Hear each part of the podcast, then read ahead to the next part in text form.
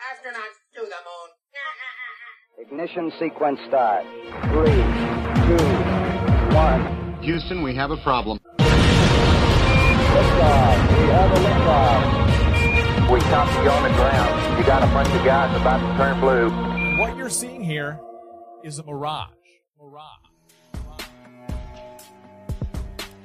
As if a demolition team set off when you see the old demolitions of these old buildings. It looks like one of those scenes of an old building being purposely dynamited and blown up. Anybody who's ever watched a building being demolished on purpose knows that if you're going to do this, you have to get at the under infrastructure of a building and bring it down. The way the structure is collapsing, this was the result of something that was planned. It's not accidental that the first tower just happened to collapse and then the second tower just happened to collapse in exactly the same way. How they accomplished this, we don't. What's going on, everyone? It's Jaron from Jaronism back with yet another live video for you.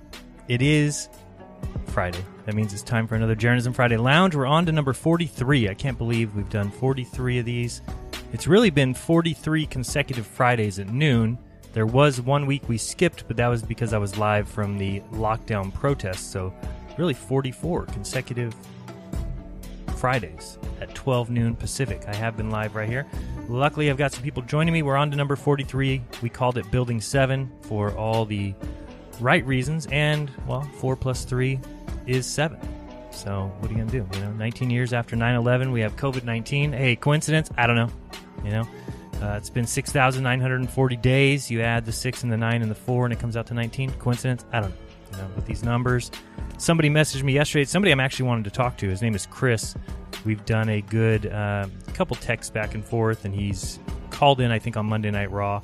Um, but he is telling me some great stuff. Uh, he messaged me last week after episode 42 and was telling me, "Oh, I don't know if it's just a coincidence that you did episode 42 today. Synchronicities are off the charts." But he says, "You know, have you looked into the Chadwick Boseman thing? Like what? You know, the guy that died, the guy that played Black Panther and Jackie Robinson." He's like, "Yeah, but you know, he died at the age of 42." I t- didn't know that. And of course, he played Jackie Robinson in the movie, which was 42 in the movie. Um, the day he died was August 28th, which was Jackie Robinson's day this year, where all the baseball players wore number 42. Anyway, goes on and on and on. And when I start hearing, wow, numbers, holy smokes! So I'm gonna have him on my show because he's got a whole it- bunch if more. It, if it adds to it, Jaron, I turned 43 on the 42nd show. So you turned last 43 on episode 42. Oh, yeah, conspiracy. I was 42 on episode 42, and then I turned. uh, Illuminati. Anytime a pr- prominent celebrity figure has a death like that, and there's these reoccurring anomalous numbers, So weird, huh? that's different than like trying to find a way to look at what words represent different numbers and adding it up. You know, that's totally different. Like this, that was what you just listed off That's just like Kobe. Hold on. It's very now. obvious. It's a cultic, ritualistic ceremony. I didn't know he'd be listening. He just texted me and says, "I'm listening to you talk about." me." Ha ha ha. So I said, "Want to join us? Let's see if he wants to come on and talk." Um, but I don't know. Maybe he's busy doing something else. We don't know.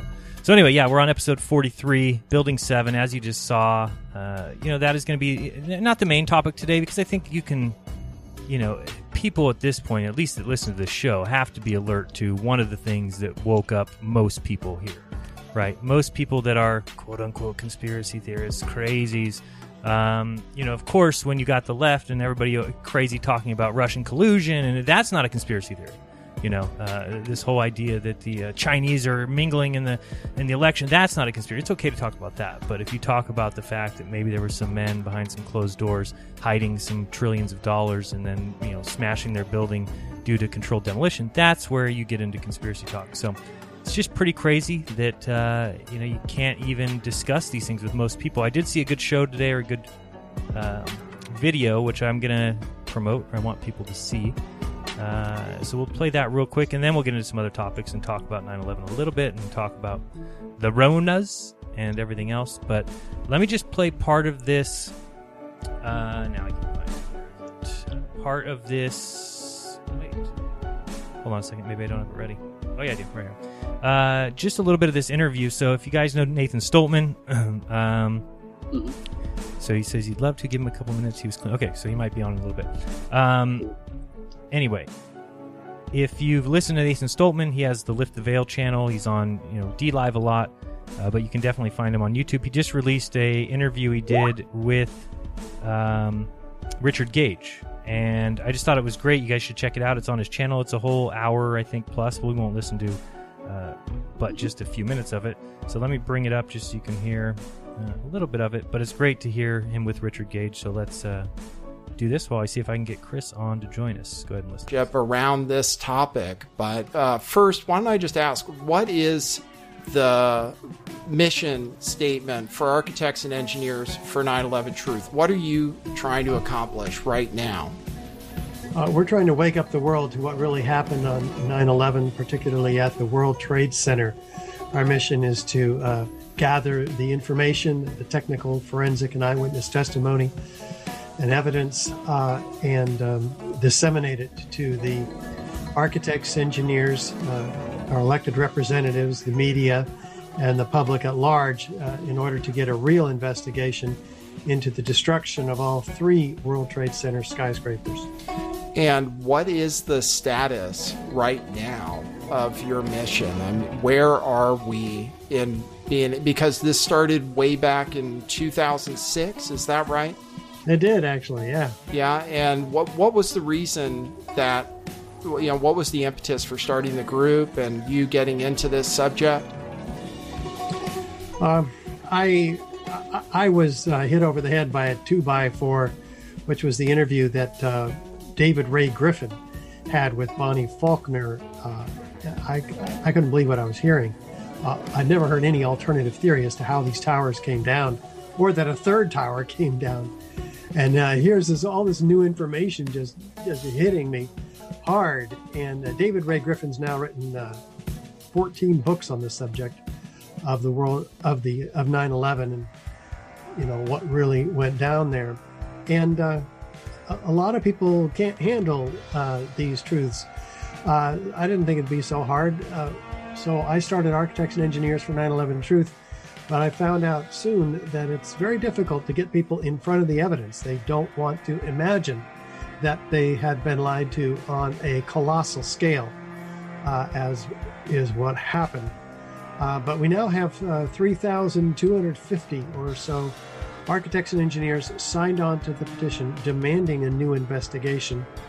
And uh, we, we we keep getting more and more and more. I mean, we have all kinds of projects we've done over the years.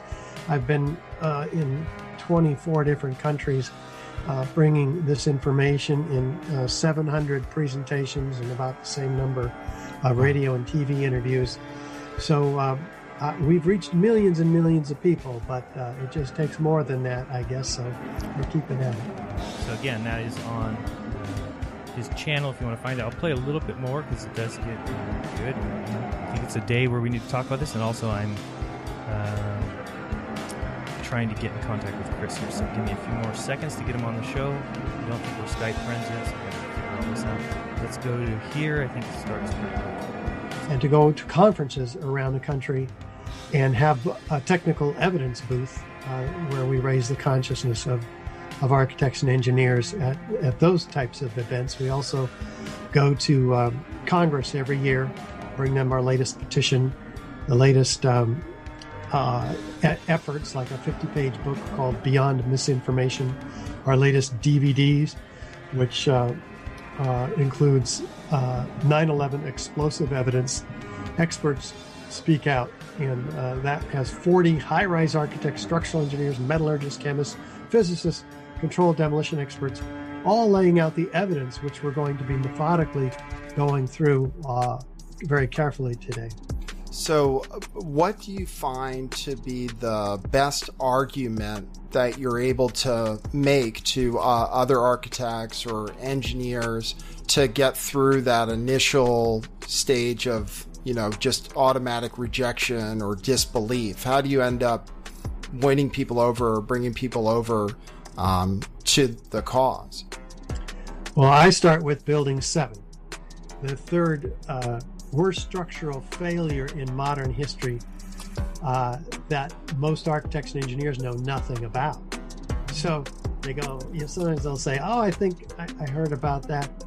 Um, and uh, you know, here's a 47 story skyscraper that on the afternoon of 9 11, seven hours after the Twin Towers went down, Witnesses hear these explosions. And then this building drops like a rock straight down, uniformly, suddenly, and symmetrically into its own footprint in the exact manner of a classic controlled demolition. You know, like the old hotels in Las Vegas. Uh, we've all seen them, and it looks exactly like that. So they have a frame of reference uh, to to which to compare it to, unlike the Twin Towers, which looks very, very different, um, and which is very confusing and which is full of emotional trauma uh, for all of us. And and so we tend not to want to go back into that trauma. So we start with building seven, and we say, "What does that look like to you?" And they all say, "Controlled demolition."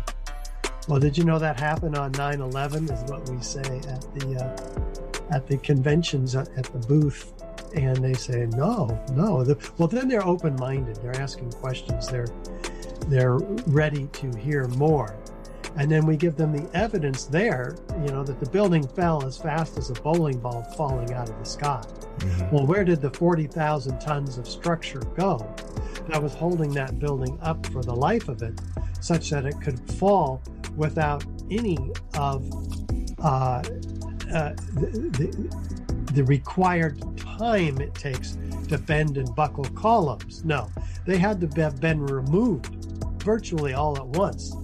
And interestingly, that is the conclusion of the study that was done by the University of Alaska by Professor Leroy Hulsey, their chairman of the Department of Civil Engineering, one of the top forensic structural engineers in the country. It took him four years uh, to to uh, study this building, and in the end, uh, he's concluded that it could not have come down by fire, which is the official cause of this building's collapse, as stated by NIST, the National Institute of Standards and Technology, who was tasked by Congress to explain this collapse, all three of them, to the American people. And so they, they just finally said after seven years, that came down by fire. Well, fire's never brought down a skyscraper, right? Uh, not uh, a steel frame uh, fireproof uh, skyscraper. Never, right? Never Yeah, in the I history mean- of the world. Yeah, except for the Twin Towers, Right. which also came down, which we'll get to. That reminds me of uh, you know gas pressure existing next to a vacuum. Never in the history. Well, except for the Earth. It's great when you when you need these things to come through. So- we'll listen a little bit more. Uh, this is uh, uh, extraordinary because uh, it, it should have been the last hypothesis that NIST came up with, yet it was the first and only one, and they completely ignored all of the uh, uh, witnesses of explosions. I heard a second explosion. There was a uh, heavy duty explosion. Then there was secondary explosions and then the subsequent collapses. An explosion blew and it, it knocked everybody over. To me, it sounded like an explosion. It sounded like gunfire. Bang, bang, bang, bang, bang. And then all of a sudden, three big explosions. We heard a big explosion coming down. And then the entire top of the building just blew up. We saw some kind of explosion. By the force of the explosion. Big explosion. Blew us back into the eighth floor. Then we get to the lobby, there's this big explosion. and uh, we show you know all the examples also of huge fires in skyscrapers that have completely engulfed them but never brought any of them down uh, any uh, fireproof uh, So anyway, it's a great interview. It goes on and on. Like I said, I just listened to six minutes there, so the hour presentation. You guys should definitely check it out. And uh, Austin, what did you think of uh, my guy Alex Stein on modern day debates going up against creationist cat in the 9/11 uh, wasn't an inside job debate? What'd you think? Uh, I mean, yeah, he got smoked. I didn't know there were actual like living, breathing human beings that still, for real, that the official story was legit. You know, so that was really hard to listen to him talk. To be honest. Yeah, he said some Was of it, the is, a, is it a flat earther? No. No, dude, he thinks the official story of 9/11's legit. No, I know, but is he also is he a flat earther, by the way, or not? Oh no, he's like a total atheist. Of course no, not. No, no, I don't know any flat earther that thinks 9/11 is as described. Um, that'd be weird if there was Uh, one. And and actually, I mean, pretty much anybody who thinks it is the way these are these guys who think you have to have some scientific paper submitted. They don't understand that those kind of papers would never be allowed to be submitted.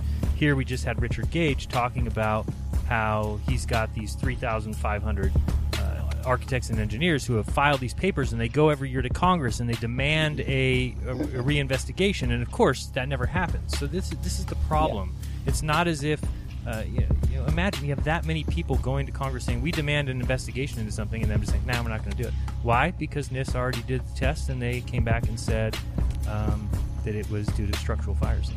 Uh, and then Yeah. yet you've got all these guys in, in- communities and Congress. I mean, uh, commu- colleges, you know, coming out and doing reports after four years of investigation saying it's impossible, and it doesn't move anywhere. So when people say things, I mean, this guy, I don't know why he calls himself creationist cat. I guess because he makes fun of creationists. I don't know. Um, but I mean, this guy actually said that you know one of the things Alex brought up is, can you believe that the passport of the terrorist fell to the feet of the FBI agent and he found it on the street? And what this guy actually said is, you know that that is true because it's too absurd to be fake. Uh, So Yeah, that dude's a clown. I, was, I sent the super chat and said, "Why did the terrorists use uh, fireproof passports?" and he just stumbled over his words for a few seconds and then said, "You know, with everything, there's some things you can't explain." Right. What about the disappearance of the flight that fell into the Pentagon? Yeah, uh, he said that there's pictures of that. Again, it was funny because Alex was trying to challenge him and saying, well, where, where are these pictures? What are you talking about? What pictures? And uh, I'll show you what pictures he's talking about because I followed his line of thinking along to what he said are these videos, I guess. But I mean, he's talking about this three frame shot, right? Um, here, here, here. Uh, I mean, that's just Yeah, everyone in the world's seen look this. like an yeah, we've already airplane. seen it. He acts like it's. airplane. He's like, oh, Where's it's the been airplane? held back, and yeah, it's just ridiculous. Not to mention, people don't understand that on the top of the Pentagon, which again is the number one most secure place supposedly in the country, there is cameras littering the entire top of this building. Every I don't know, twenty feet. I don't know how many cameras. I forgot the exact number, twenty-three or twenty-seven cameras that line the front of this building. Why would there be absolutely no video footage of this plane? And it used to be. we know oh, they got rid of it, right? well, yeah, but it used to be, oh, they're holding it because of Mohammed Atta's thing, and you know they, they used to have all these excuses, um, and now all of a sudden, uh, it, it's you know now he says, oh no, all this stuff has been released now. So I guess the the the belief is now that everything that they have has been released, and this is what he's talking about in the everything that they have. Mhm. Um, Yeah, and, and to add to what the, the engineer is saying, in Brazil there was a huge fire in a in a whole building in Av- Paulista Avenue, a steel building. That building burned for days, and then they had to actually implode it later. They they didn't Dude. control the demolition. S- September 10th, 2001, Donald Rumsfeld holds a press conference saying the Pentagon was missing 2.3 trillion dollars. Yeah, But and they then the, next same day that happened and hit the Pentagon where yeah, exactly. And what? Super lucky. it makes How can a normie hear that and, and brush it off? Well, it's because it, it's exactly this guy Richard Gage was saying. I mean, there's some people it's too much of a trauma, and this is what happens when you have I don't know what you would call it nationwide PTSD. I mean, this is what they Right, they that's do to right. people when It's you trauma. It's Control. trauma when you blast them with trauma Yeah, and yeah. death and fire and look at these you know, uh, poor the vigils. Remember the vigils? Sure. People crying at night, all night. Oh, And then this is how the guys basically started the debate, which I've had this happen to me. Anytime you ever bring up 9/11 or you bring up uh, SH or anything like that, the immediate response from these guys is to say, I mean, he acted like he was going to cry. He said, you know, I just, I I really feel bad for all these. What you're saying is that these people that died didn't actually die, and that they, and it's like, no, no, we're not saying. You know, it's like they get this whole, I don't know if it's virtue signaling. Like, how dare you question? the- Yeah, how the dare dead? you syndrome. Yeah. Uh-huh. Shame. Exactly. That's what he did. He was trying to guilt trip Alex, and it- what a clown, It bro. happens it's like, all the time in these debates. They always, douchebag. it's, it's such Yeah, an it's, easy it's running away from the argument itself, right? Right and it's such an easy way to basically always corner your opponent if you ever are debating and if you are debating any kind of a conspiracy theory like that or if you're saying it was a false flag or any kind of school shooting uh, they the pro to that argument can always be I'm saying pro that it was real can always use this kind of um, heartstrings card, right? Where they pull out and say you are a terrible, despicable person for questioning it, and that's exactly why these guys get away with it because they know that it's very rare that somebody's going to question these kind of events. Yeah, it's a fallacy. It's a it's a kind of ad hominem. Obviously, it has nothing to do with the, the question you're debating. So it's yeah. Uh, 9/11 is so incredibly obvious. Like, I, I use that as a bit of a litmus test. Like, if I meet someone, which it's really crazy to meet someone in 2020 that breathes oxygen and, and believes the official story, but I, and I ask them about 9/11 because if they think it's legit, the official story, there's no way they can even entertain the magnitude that we were deceived about the nature of the Earth. And the moon landing and so on. It, yeah, the same with the moon landing, right? If, if that's a really good litmus test regarding the Earth, right? Of course, is mm-hmm. if you think if you think there's no way they faked the moon landing, well, what, Yeah, what do we do now? You know, no chance for you, I guess, right? They, I mean, I guess I, I I think that the evidence speaks for itself. I mean, someone like that who resists, resists, maybe they haven't even looked at it. And if you if you just put it in front of them, and I mean, it's pretty hard to deny it. I mean, we've seen some things, you know, that there's in particular. I remember that one with the antenna that kind of breaks loose, then kind of bobs down and falls down. I'm not sure you remember this on the land uh, as, as it's approaching the, the orbiter. But Oh, yeah, yeah, yeah, yeah. it's all kinds of stuff. It's ridiculous. but that is the thing. They don't want to look at it, right? I know people like like they don't even look at it. It's like, how can it be 2020, 19 years later? You haven't even looked at the intricacies of 9/11. How, how could that happen? Like you, you're afraid of what it might reveal, right? Like that's the only thing because Well, once I you go mean- look at it, it's ridiculously obvious. Yeah, and that's why I mean this is why we have to plant seeds, right? I mean, I always tell the story because it's it's just ridiculous for me to even think about it. But when my buddy told me, he came and told me this is the, at the time I was a drugstore manager. I was working seventy hours a week. I had a you know, single dad, had to come home and take care of my son. Uh, all I cared about was watching the baseball game, going to sleep, and getting up the next day at five thirty. That was my life, right? So when my buddy told me, hey, you, you know 9-11 was an inside job, I mean, I told him he was crazy. And I even said, like, don't ever talk to me about that again. Like, I don't have time to worry about that. It's ridiculous. Why would you ever? And then it was years later that you, I happened to be sitting at a computer with some free time. I think that by that time I was no longer working there. And I was like, all right, uh, you know, let me look into this. And you're right, Austin. All it takes is for somebody to begin to look into it and review the evidence and see everything that happened and see what's happening with Bush. And, I- I mean, the whole thing just crumbles right in front of your face, much like the. And, uh, and also, towers. Jared, what did you say when you first saw it? Because I think that's very significant. When you when you walked into the shop and the buildings are falling, whatever happening, Yeah. what did you say? I said, "What movie you guys watching?" you know, because yeah, I mean that's the weird. I have a weird story in the fact that I used to work in that in those days. I was a assistant manager, and for uh, whatever reason, I was working three to midnights. And uh, so, you know, I would get off work, and sometimes we'd go have a couple beers, and so I wouldn't get home until two. And the next day, I think I woke up at like uh, 12 or 1 and you know showered didn't listen didn't turn on the tv or anything showered got ready to go to work uh, made something to eat whatever took off and went to work. And when i got there it was three o'clock you know ready for my shift. And i walk and i can still remember to this day walking in the store just felt different. Everything felt different right and I didn't listen to any new- news on my car. So the first time I found out, I walked into the break room, and one of the biggest things was I walked into the break room, and there was more people than I had ever seen in the break room before, um, all watching TV. And so I turn and look, and there's just this video over and over again of this plane flying into this building. And I said, first thing I said was, "What movie are you guys watching? What is this?" And they all looked at me like, "Are you insane?" And then I've told the story before. My store manager, he didn't care anything about the disaster. All he cared about was Jaron, get on the phone, get every bit of Americana you can, get every flag you can, get every USA T-shirt, get every bumper sticker.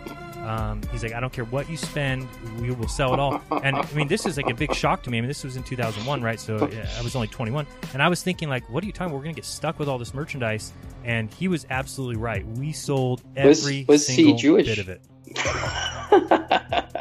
This- is he a Jew? Uh, well, his last name was Michaels. I'm not sure. Uh, Well, Oh, he was definitely quick on his feet. Yeah, that's for sure. and that's just he knew what was going on. because he's. And What we- about also? Yeah. We like took down Well, a whole entire aisle. We had a whole aisle that was uh, dedicated to, at the time, get this or not, it's VHS rentals, right? and we took down that entire aisle of VHS rentals uh, to put up an entire aisle of, and then it became duct tape and uh, survival gear because everyone was duct taping their windows and thinking that the end was coming to them. And uh, let me see real quick if we have Chris joining us. I believe maybe he joined. Uh, Chris, are you there? Can you hear me? Okay. I am. Thank you guys for having me on. Sweet. Yeah. Uh, tell everybody just because I mean, you first. I first heard from you when you called Monday Night Raw. I just loved what you had to say. Um, I reached out to you. I, we, we exchanged numbers, and now you've texted me a few times, and I've been wanting to get you on the show.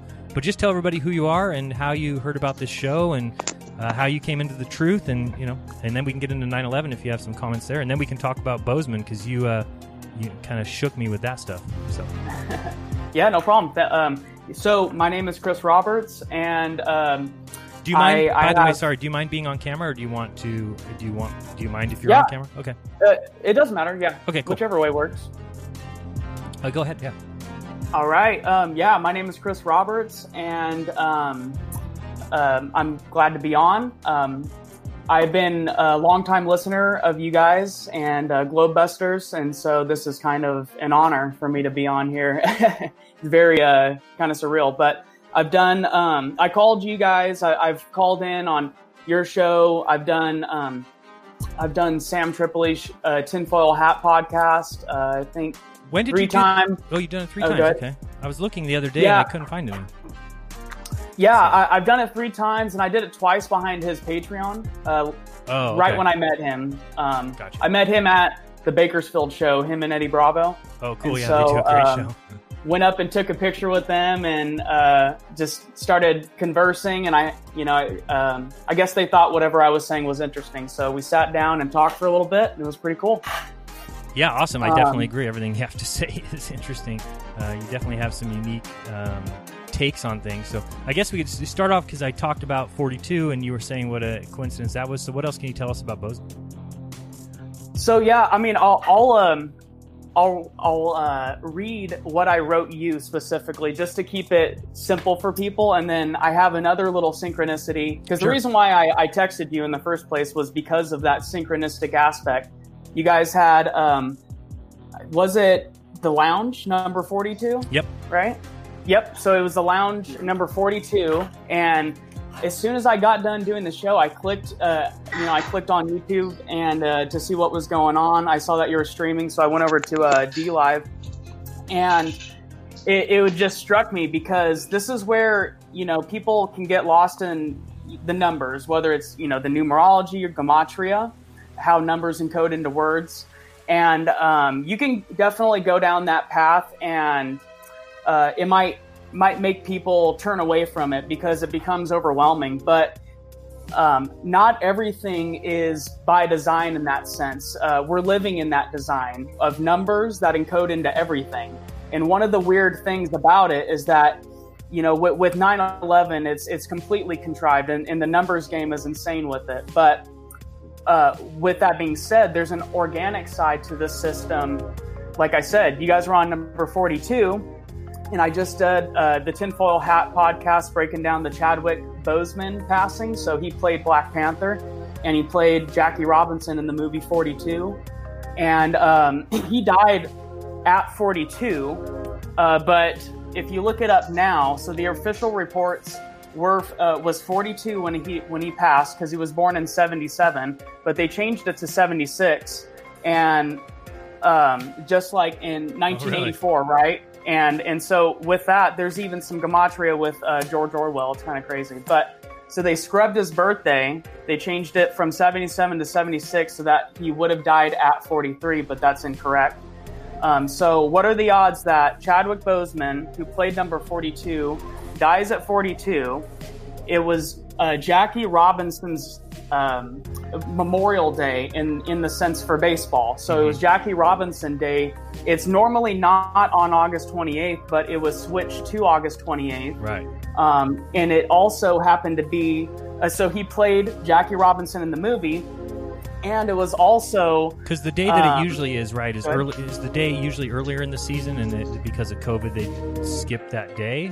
Yeah. Right. okay. Yeah, they, they said it was due to COVID that they pushed it back, and so so he dies, and I'll, I'll just read it exactly how I wrote wrote it to you. So the lounge is number forty two, and I just got done doing the Tinfoil Hat podcast with uh, Sam, and um, so the uh, Chadwick Boseman. Who played Black Panther and Jackie Robinson and James Brown? He, um, I believe James Brown too. He, um, he was like a huge idol in this community, right? So he he died at 42. Jackie Robinson in the movie is 40, you know, number 42.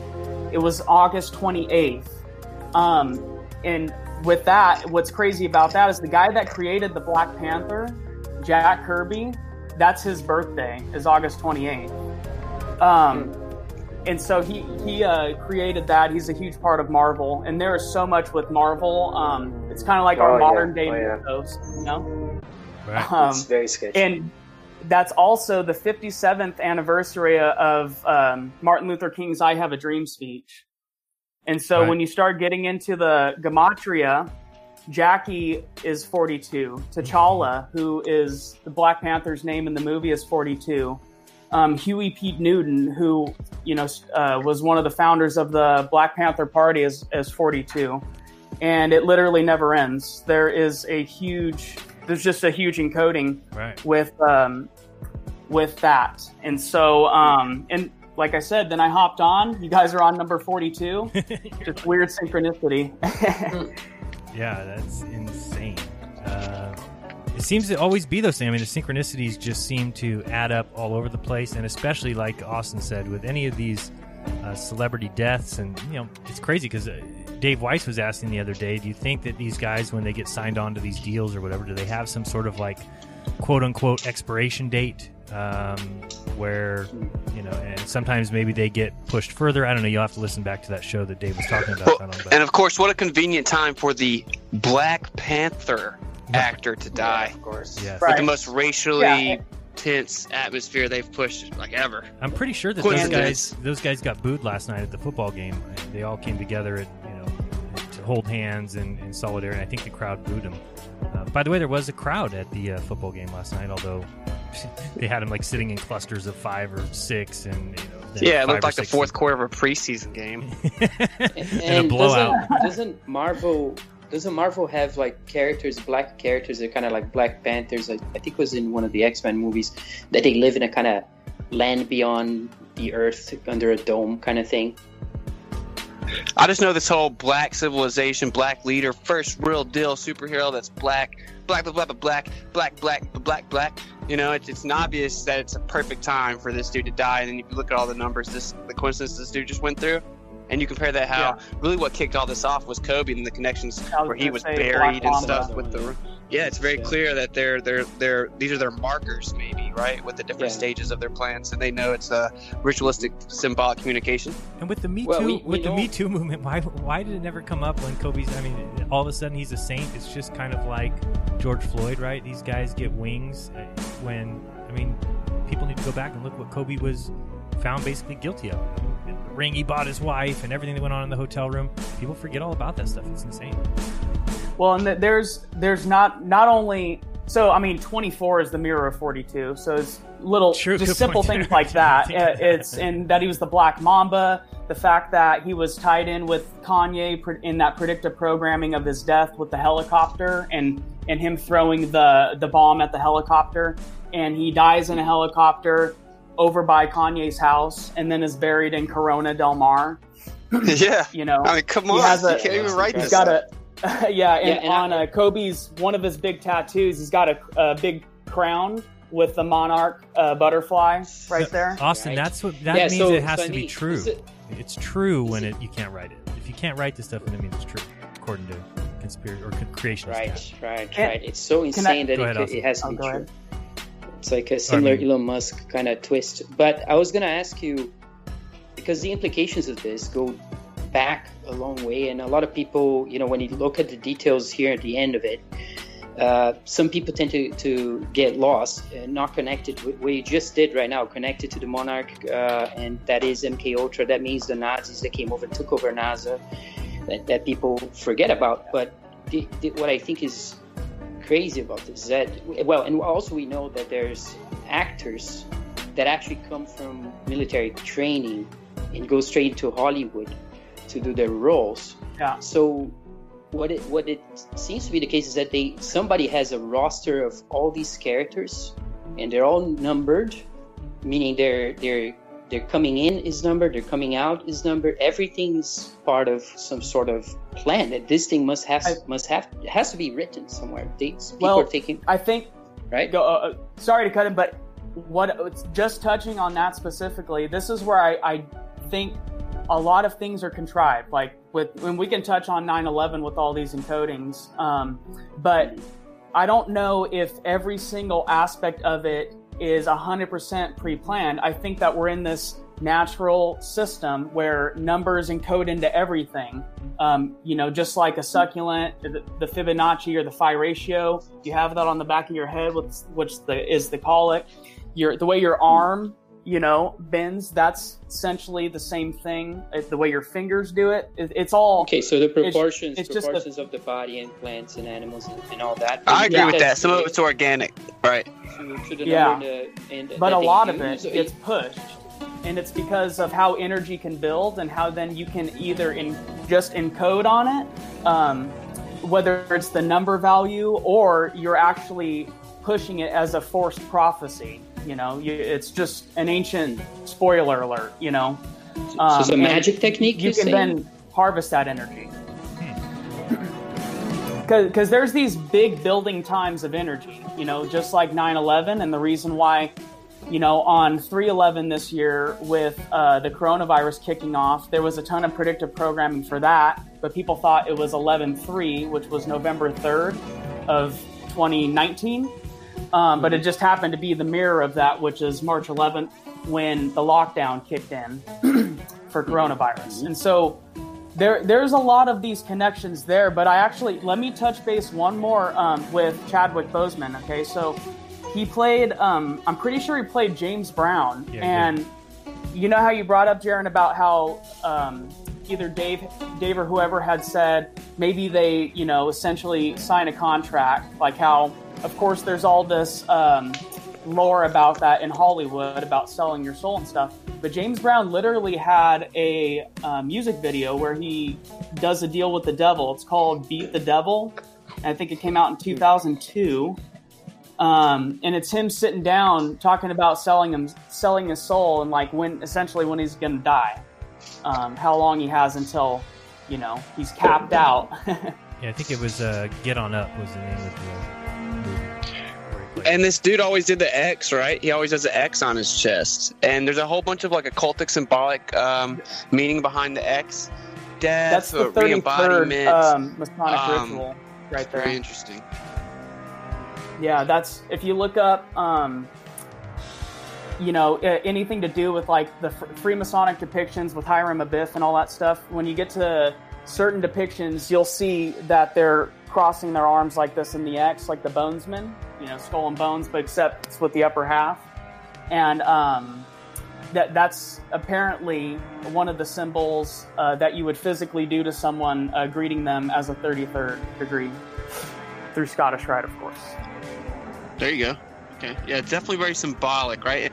Yeah, yeah. There, there's no way it's not. It's not coincidence. And also, there's numbers embedded in 9/11, right? From my understanding, looks like the story of Yeshua. It actually would be more accurate that he was born on 9/11. It feels like they've reversed Yeah, engineered this. In the 1968 Rockefeller-owned magazine, he has 9/11 on his watch.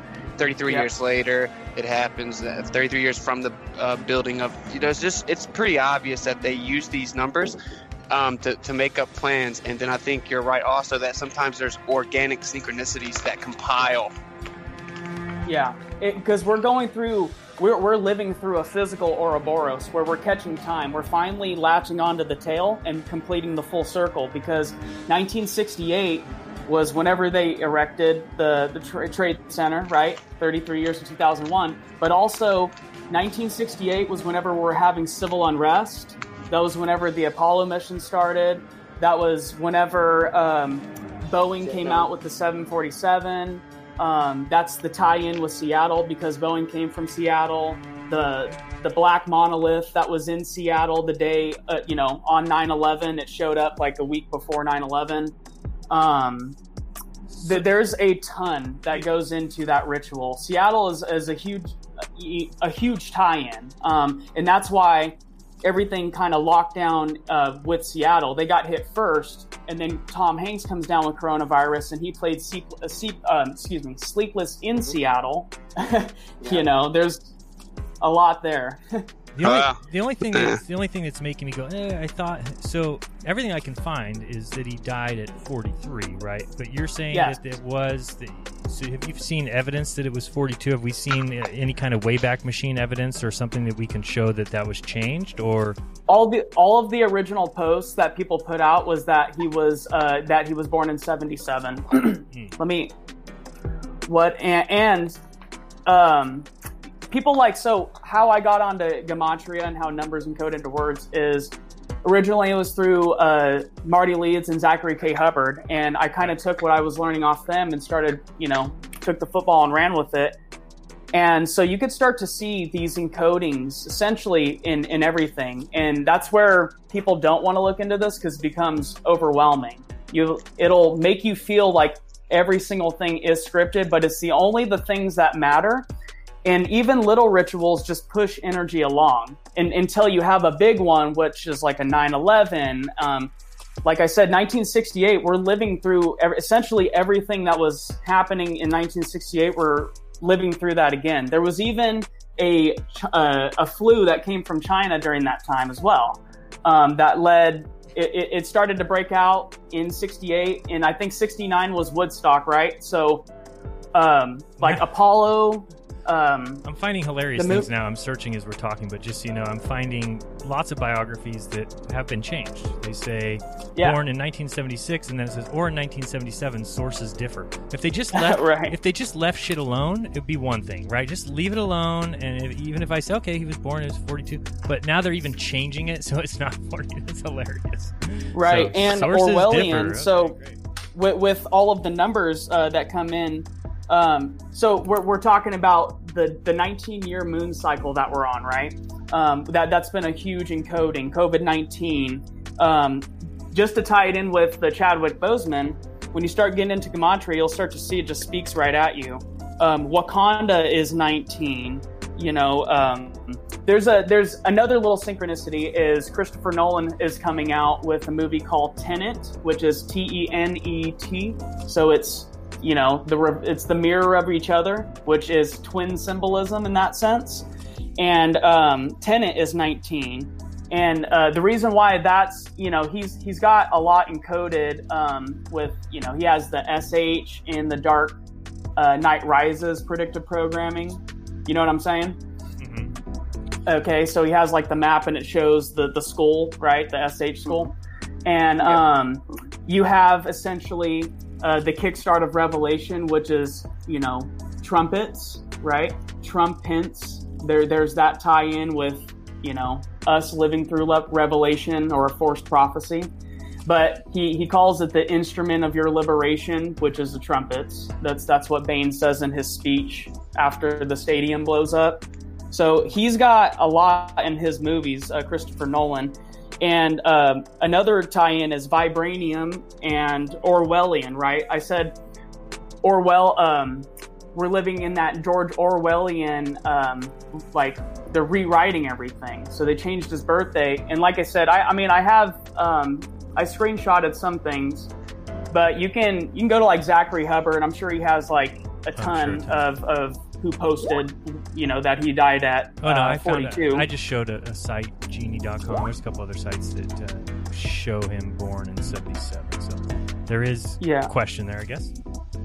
Yeah, and so Orwellian is 109, Vibranium is 109. You know, that's 19. Put it together. Most likely, he was part of the Boule, like how Kobe was, and that's 19. Um, there's there's quite a bit with the numbers. You know, Civil War. It seems like we're gonna have, and that's 119. The you know the mirror of 9/11. So yeah, and you were talking about Book of Enoch. Book of Enoch is 109. I was breaking all this down whenever I was listening to that stream too. It's very funny. Yeah. Interesting for sure. One one little synchronicity too um, was that someone had brought up on the call ye- uh, yesterday. Um, one of the callers had said about looking up the Phoenix Enigma, and I know Oh, Corey. yeah, I've been on his show uh, once, and I'm actually doing a show tonight. We're going to do a, a 9/11 breakdown, uh, just throwing a bunch of stuff out there. But it's just so weird. I was I just had texted Corey, you know, hey, did you want to possibly do a 9 11 show?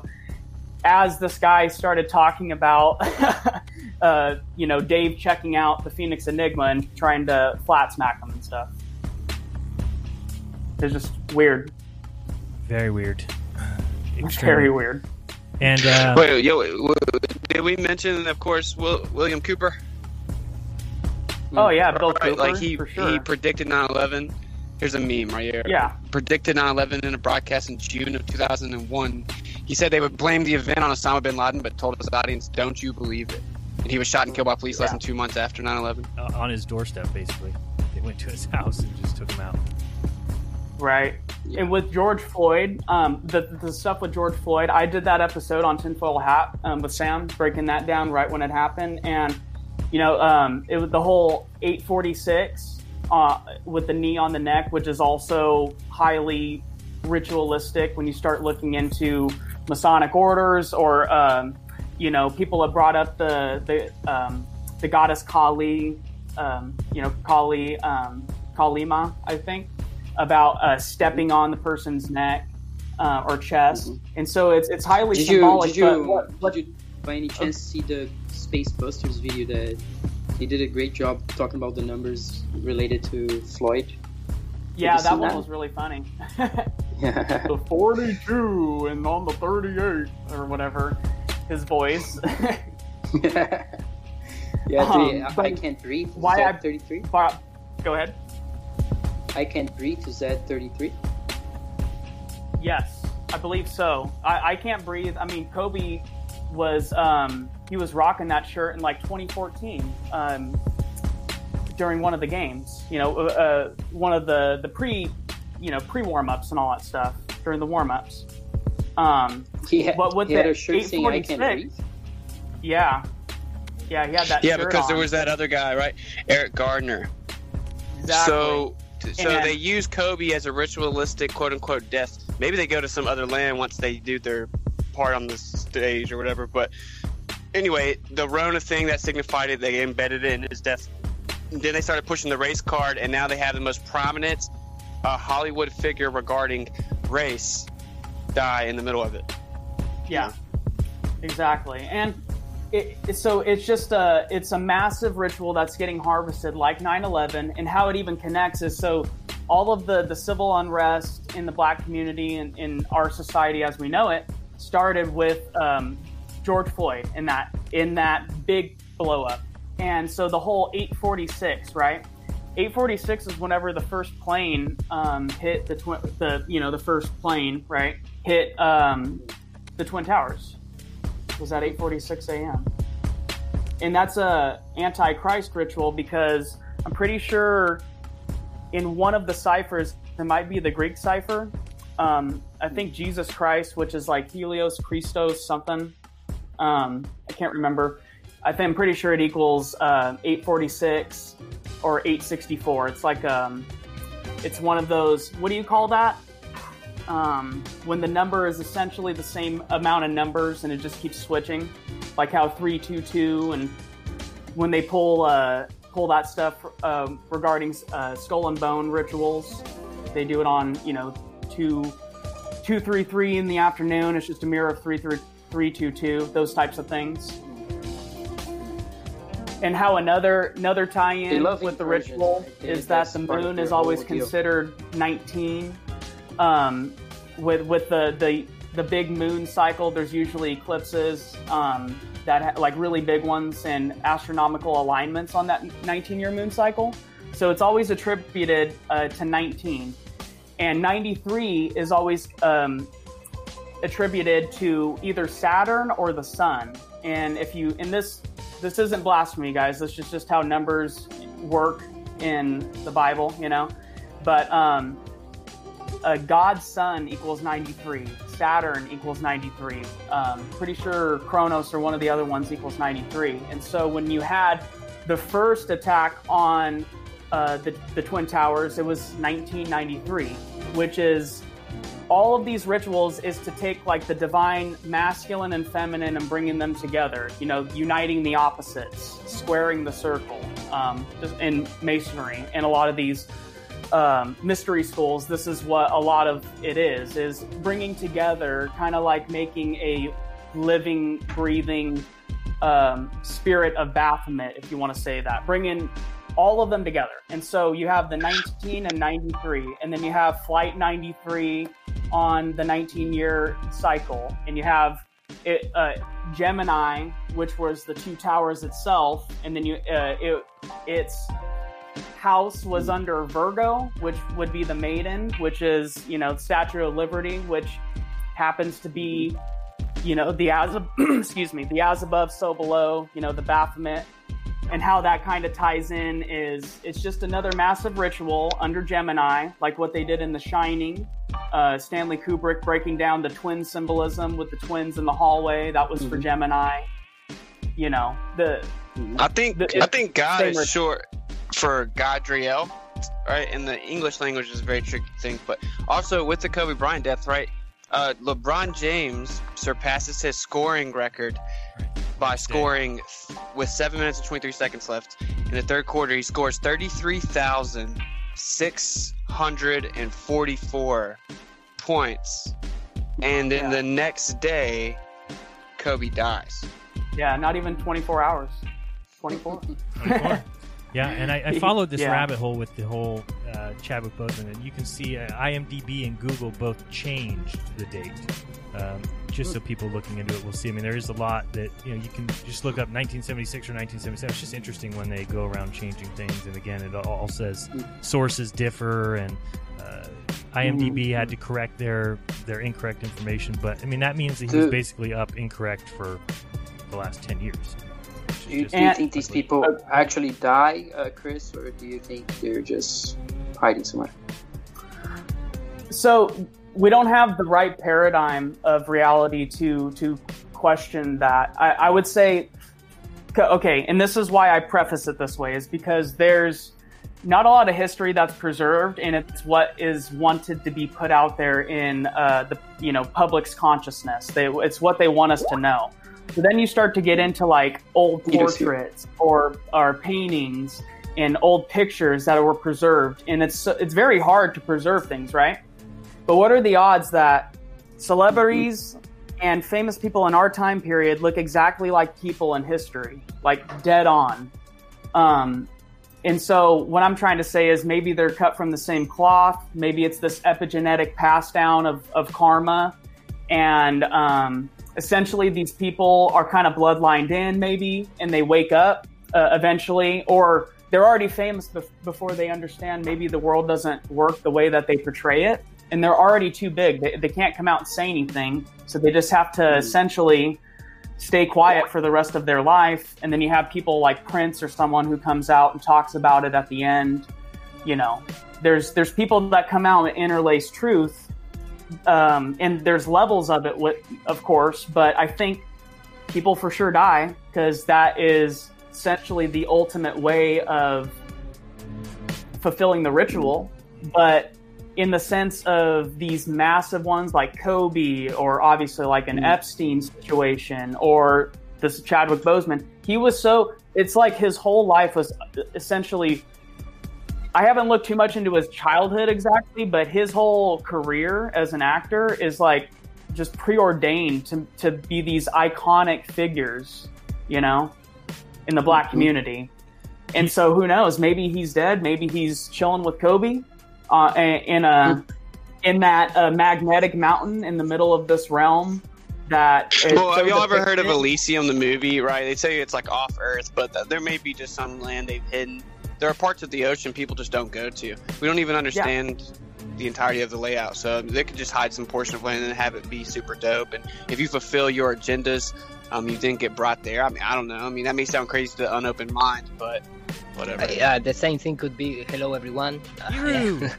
uh, could be uh, David Bowie, Michael Jackson. Yeah, yeah, Yeah. We have a lot of examples. Avril uh, Lavigne. And another thing I was gonna add is just like remembering Cammy's work. I'm not sure you've seen it, Chris. With, uh, we're looking at it with Globebusters. Uh, she was looking at magnetic lines over the, the map of the Earth and this quadrupole and dipole system. And there's a area that's missing, and it should be essentially that boiling it down. It should be between Africa and, and South America, which is kind of where they have a base, which is a place where lots of these leaders have gone uh, even Orthodox Russian priests and, and Obama, Clinton, they've all been there.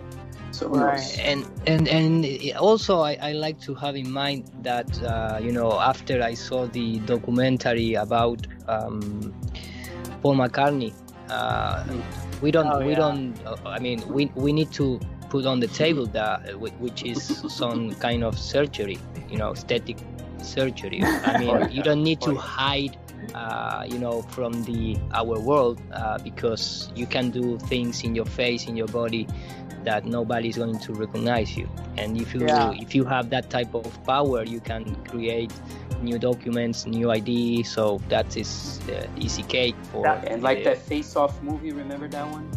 Yeah. Well, Well, that and, equals- Yeah, so y'all, and y'all James heard those Bond uh, theories movie, that some of these prominent um, figures come back onto the world stage as different people? Yeah, I mean that, that's totally possible. Um, why not? I mean, there's there's so with predictive program or just essentially um, slowly disclosing the truth in in cinema. One would be um, James Bond, like Ian Fleming, all of his stuff. He was highly connected to MI6 and uh, a bunch of you know uh, secret society um, stuff. But in his movies, one of them with uh, Pierce Brosnan. It was the last one that he did, and I think it was Die Another Day um, with Halle Berry in it too. The whole plot line is that, well, first of all, there's like all this uh, North Korea stuff going on in it, um, and superpowers coming together and all this. But the son of North Korea's uh, the general, he he you know he dies. They they think he dies, but what he does is he does some gene therapy to change his face and so then he becomes like he changes his accent and he's like talking in a British accent, but really, you know, he's Korean. Uh, I think in the in the storyline. um, Swordfish with John Travolta uh, in the I, I believe was in the 90s um, Oh, yeah. he all, that, that is a, also a movie that show you know Yeah, at least in my opinion that I was the first right? time Face ah, okay is that- Uh, I, I mean, people Off- say no, no, JFK. Off is another one Face People say is Jimmy Carter is JFK. People say that, that. Morgan Freeman is about that is one. Jimi Hendrix. But one thing we do know, though, like Jim, Maris, Jim Morrison's dad was over Gulf of Tonkin false flag, right? Yeah. And the CIA did lead the quote unquote music revolution and put a bunch of these prominent musical figures in Laurel place. Canyon. So let's. But let's I don't know Yeah, much Dave evidence McGowan's beyond book. that. But they have some appealing cases, I've heard, believe it or not. Let me say real quick, just because we have a couple super chats. Thank you, Alex Burlack, for the super chat and unintended consequences. Is uh, the great Baldini says, "Cheers, keep up the great work." And then Mark Jefferson is on his high horse over here. Thank you very much for the twenty bucks. He says, "I prefer fight the flat Earth. Always has opposing views. This is an echo chamber." That's hilarious. Uh, then he wrote again, "I prefer fight the flat Earth." He has he actually acknowledges super chats, which is hilarious because if anybody watched my show, they would know that I've acknowledged every single super chat that's ever come through of all time ever. So this guy's obviously Even uh, from this clown. Yeah, really, friendly or otherwise. A quick question: Why do I have to calibrate my Direct TV for a point in the sky? Uh, you can go back and watch all the shows that we've discussed on that topic forever, and we've explained it. Many Yeah, that's times. incred- incredibly stupid. That's patently false. Go to dish.com and read what they do, my friend. You need to understand what they're saying for you. And remember, before you but talk. that is nice to remind to remember because that that type of question was when we live in the free world and we discuss, you know, that kind of things like right before. where satellites. Well, and luckily there's a cou- couple, Touche. couple good flat Earth articles we can talk about today. And then he says, "I just paid twenty dollars more than most folks. Please answer my question. Why no dissenting voices? You're obviously not even paying attention. I don't even necessarily believe what Chris is saying. So." This is where you don't understand. We have the ability to bring people on the show, to listen to somebody else's point of view, to listen and explore it. We don't just jump down his throat and say, no, everything you're saying is wrong. We just said Austin just got done saying some people think that Jimmy Carter is is Kennedy, and then a bunch of us said, well, we don't believe that. But the difference is between people who have open minds is we're able to entertain this stuff. And so if you're in the chat and you're crying because you don't agree with what's being said right now, the issue is with you, not with us, not Yeah, with too the much Yeah, you're self-projecting the way that you operate is in an echo chamber. Right. Your whole life is an Yeah, echo I mean, chamber. uh, we, we don't even agree that we, it's not true that we agree on everything. Not even close. We just you can point in have the, in the uh, ionosphere. You can uh, target um, stratospheric balloons. You can make bounds on drones. You can make bounds on zeppelins. You can make uh, uh, ground based bounds. Uh, i mean there is like a, in fact uh, if um, I, I i going to just for satisfaction. Satisfaction i going to Yes. no no show my screen. I'm going to put a jpeg uh, in the chat section where is all the technologies uh, used by gps and Oh, I love that graphic. satellites You can sh- satellite you can share your screen of the guy want. because he pay man. He pay he have the power. He's a He capitalist inside. He did. Why do they have to use towers? yeah. I love the fact that people think their GPS is communicating with uh, what makes more sense. And- and- right. It's absurd. It's Thank completely you, Bob. absurd. Bob's here to save the day. Bob. Bob. Bob, why do I have to calibrate my DirecTV satellite by pointing it at the sky? Oh yes, there are actually several reasons that that could happen. Uh, however, the least of which would be, you know, that you're actually locking onto a satellite in space. The flat earthers we have come up with very plausible explanations um, for these, and you know, it's just insane. And do we know 100%? No, we don't. But we also know 100% that satellites aren't going around orbiting Earth either, um, and that that you guys can't even prove. You have zero proof whatsoever. I was sitting here watching uh, Professor Phil Bell in a in a chat, you know, and he's supposedly this this guy that is an engineer that has sent up all these satellites in space, and you know, we were all querying him. Where's the proof, Phil? Where is one single iota of proof that you actually have a satellite up there making a journey from the UK to Australia in 45 minutes? You have none, and, and it's easily easily explained by relaying via balloons. Uh, it is entirely possible that we could be bouncing signals off of the firmament, and it, which, frankly, is my uh, my leading uh, explanation right now. I think that would actually explain a lot, especially when you charge it. But you know, Globers, why don't you get a plausible, or why don't you get some proof? You're the one that's that has NASA behind you. You're the people that are supposedly have all the mainstream science, but you know what? You're also the people that have absolutely freaking zero proof. Where is it?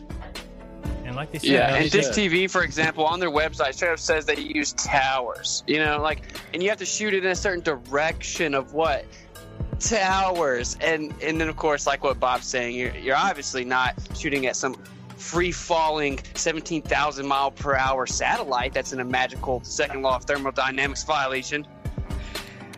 yeah, Yeah, it- it- exactly. There's been so reports. it gets tiring. It does get tiring. There's been reports out of Russia and other places that you know they've done the cost analysis, and a ground-based Loran-like GPS system would cost one percent of the cost of the satellite launching global GPS. It's just ridiculous. Why do it? It's all a story. It's all fairy tales. It's always told to you. It's why so many people still think that their phone is out communicating with satellites, and they don't realize, oh, when I get to the top of this hill, going over this pass, why doesn't my phone work? Why does everything fall apart? Why doesn't my internet work? Um, That's, there- that's a- true. And one other thing, Darren, too, that with that, you know, lest you not forget, Robert Bassano did some br- groundbreaking work, um, you know, Oh, three, yeah. four The- years ago, the balloon where he literally tied in balloon missions and and tied them directly to the so-called satellites they were supporting. Yeah. He has actual government documentation for that. It's like, okay, can you explain that, ballers? I don't think so. Unless, of course, it's Well, I have- actually balloons. Just like the GPS doesn't work out in the I ocean. heard also from from a from a helicopter pilot that, uh, and I told this before that he was in Papua New Guinea, and he identified the source of the satellite that was saying it was a GPS satellite, but it was an antenna on the floor. And went down and verified it, circled it, and everything in the middle of the jungle with the solar panels.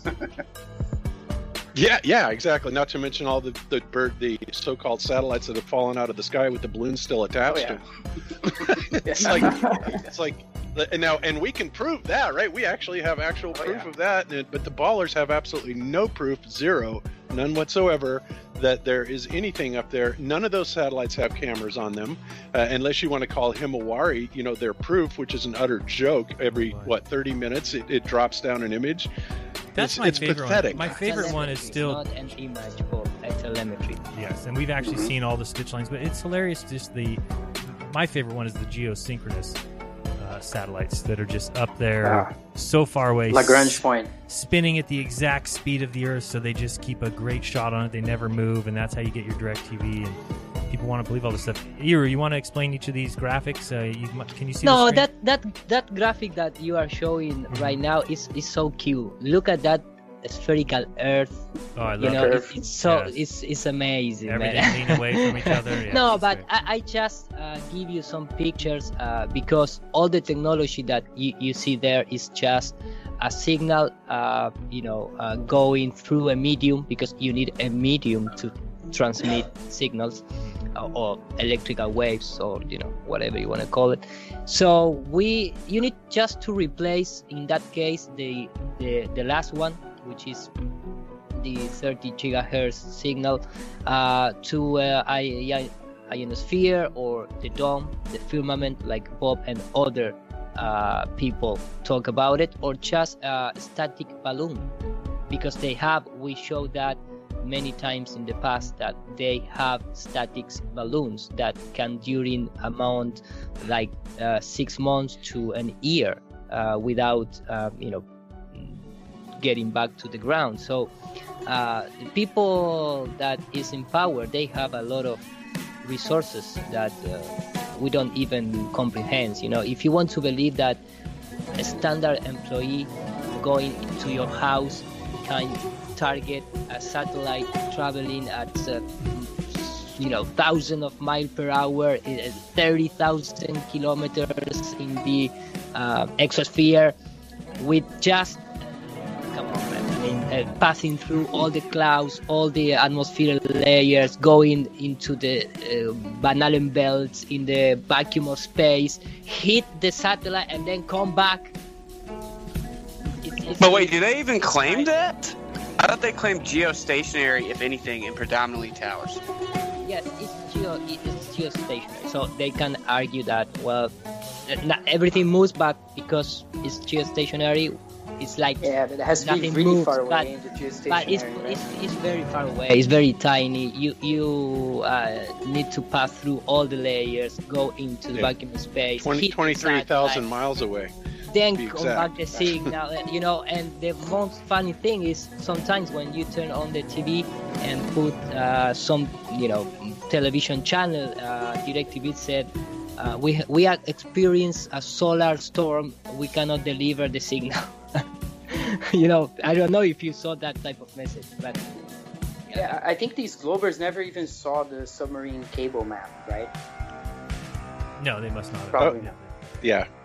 And, and of course, let's not forget that NASA is the biggest uh, user of helium in the world, Right. hands Yeah. down. And not just not just for their balloons that they even admittedly uh, admit that are up there, probably not the number, but you know it's pretty obvious when you look at these so-called launches that these are nothing more than balloons um, that are being stabilized by um, filling the fuselage of the rocket up with with helium. I mean, it is so obvious that that is exactly And- what's happening. Remember, Bob, You the, uh, the the official that said that there's 50,000 balloons above our head at any time. Yes, uh, absolutely. I do remember that. That was an Air Force colonel. Um, I can't remember his name, but I do remember the conversation. Yep. So, with not one picture of any of them. no, They, you they, don't- need they can never do like a, a back view, you know, looking at the Earth with all of the satellites, you know, all the thousands of satellites that are supposedly orbiting. Not Yeah, well, the and that's space just junk. it. You know, we don't have pictures from 23,000 miles away, or if we do, they they will take a picture that's obviously taken from 130, 140, 150,000 feet and try and tell us that those are 23,000 miles away. But that's patently absurd because you can definitely tell the difference, right? Unless you are utterly brainwashed. so, Pretty yeah. Well, so they basically, this dude guy I would say- is paying for his buck super chat. You know, like you just Yeah. got a tuition. I love You how he know, says that- that. you that is a lucky Why no payment. dissenting voices? It's Yeah. like how many shows in a row, Bob, have I given out the link for people to come and join us? It's been like a month straight. We've been giving out a link, and so anybody who has a dissenting voice, you know, Mark Jefferson, wait for one of those shows and join us. Perhaps it'll be this show. Jump on and tell us how wrong we are and how right uh, all the things that we were taught in school are, and how dangerous COVID is, and we all need to wear masks forever. And don't sure forget to bring your proof. Yeah, he might Textbook. Oh no, not the Corona program. Oh great. Thanks. Hero. Just. Oh yeah, that's the balloon Sorry. retrieval Well, you know. I, oh my goodness, it's He- important. Yeah, he definitely got his money worth because you know he was his super chats were uh, what provoked me to get on the show because Oh, it's like is, is is this guy for real? I guess he's real. I don't know. And he prefers fight the flat Earth, who actually actually acknowledges super chats and has opposing views. I don't know what that means. You mean fight the tight shirt who does everything solely because of super chats? Oh boy. David, David's saying that the app's video for today is a balloon that fell in Congo. Nice, perfect. that fell in the Congo. So get the Flat Earth, Sun, Moon, and Zodiac clock app, and look at your featured video, and enjoy the information, or just continue watching the show. Either way, works. Or, or do both Or do because both. David needs, you know. Hey, every bit Yeah, counts. come on. Every bit counts. You know, it really is. It it really is hard to believe that even in this day and age, uh, even if you don't believe in flat Earth, I mean, how you cannot see the problems, the the immense amount of problems with what went on on 9/11, uh, is is beyond me. I mean, you if you can't see at least a minority of those problems, then you have no critical thinking skills whatsoever, and you are either just blatantly you know trolling for the other side or, or cucking for the other side or, or you are the dumbest person on earth i mean there is just no way that, that any reasonable minded thinking person cannot see these issues with 9-11 because there are so many of them i mean i you know honestly i thank god for 9-11 because it woke up so many people you know because even people that that you know were completely sound asleep woke up they saw this they're like going wait a minute you know this this cannot possibly be taking place. And right now we're going through a very similar situation with covid right so you know in in a lot of ways it's frustrating. In a lot of ways it's good because people are waking up. But you know as i've said many times before it's kind of a race. You know it, are enough people going to wake up before these people are successful in their their mission of total domination or are we going to come up a little bit short? And you know all i can say is you know for humanity's sake they better hope that you know the awake people pull it off. Hey, I, um, I would assume we all agree that 9/11 resulted in great geopolitical benefit for a country other than America.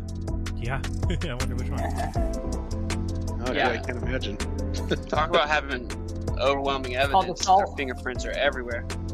Yeah, The Salomon Brothers. right. Come This on. building Yeah, dropped and it- all the information there, and again, just showing anybody who. Okay, I'm just finding videos even after they can show the cameras all sitting up here. Yeah, I guess you know, none of these cameras had any footage for us. It's unfortunate. You know, just one. Uh, you know, they don't even have that. So Yeah, and even even some of the windows didn't have broken glass. You know, right where the wings supposed. You know, where are the wing implants? You know, indents.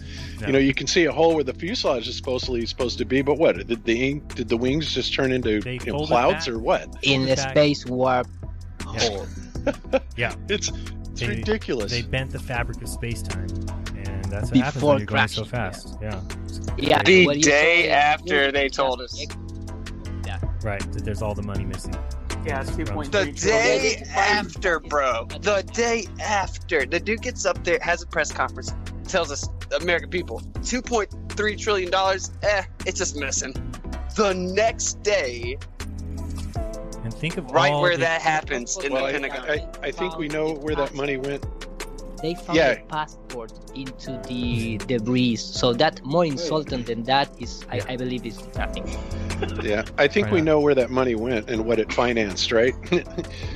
Yeah, the pretty that was obvious. still in. The never ending one. Satellites in space. well, no, I think that money financed the very scam that that covered it up, supposedly. yeah, it's better just to refer to the money as shekels. Yeah. they're really capable of doing anything at this point. I mean, I heard on the news this morning that they're saying that flu numbers are, are down. They're down so much that the, the flu is basically non existent this year. It's almost at an all time low, or it is an all time low. And the reason why? Because people wear masks. So here it comes, ladies and gentlemen. This is why I've said you have, you have to stand up now because this will be the reason why people think we need to wear masks forever. And I was hoping it would go away. And I mean, you know, you guys saw the show yesterday, I went and asked people sign this petition to wear masks forever, thinking my wife told me nobody will sign. it. And my thing was I can get one person to sign, it. and we got plenty more than one person to sign that petition. What is wrong with people?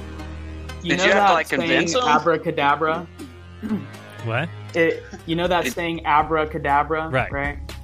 It's I create as I speak, and then you have a bunch of people marching saying, you know, I can't breathe, Right. and they're wearing masks, Right. and and also, uh, and and this isn't against the whole thing because we're all uh, programmed that we have to we have to flush out all the bullshit before we can finally relearn you know what's actually rooted in truth but whenever someone's chanting black lives matter when you look into what words actually mean at the root level matter is what it translates into is a space without spirit it's material it's matter something that is of matter and we're of matter but we're, we have that divine spark within us so whenever you're it's like a self-fulfilling prophecy that you're invoking you know it's like a manifestation and people just don't see that you know By the way, I wanted to mention this. I got a letter yesterday from a girl named Cindy.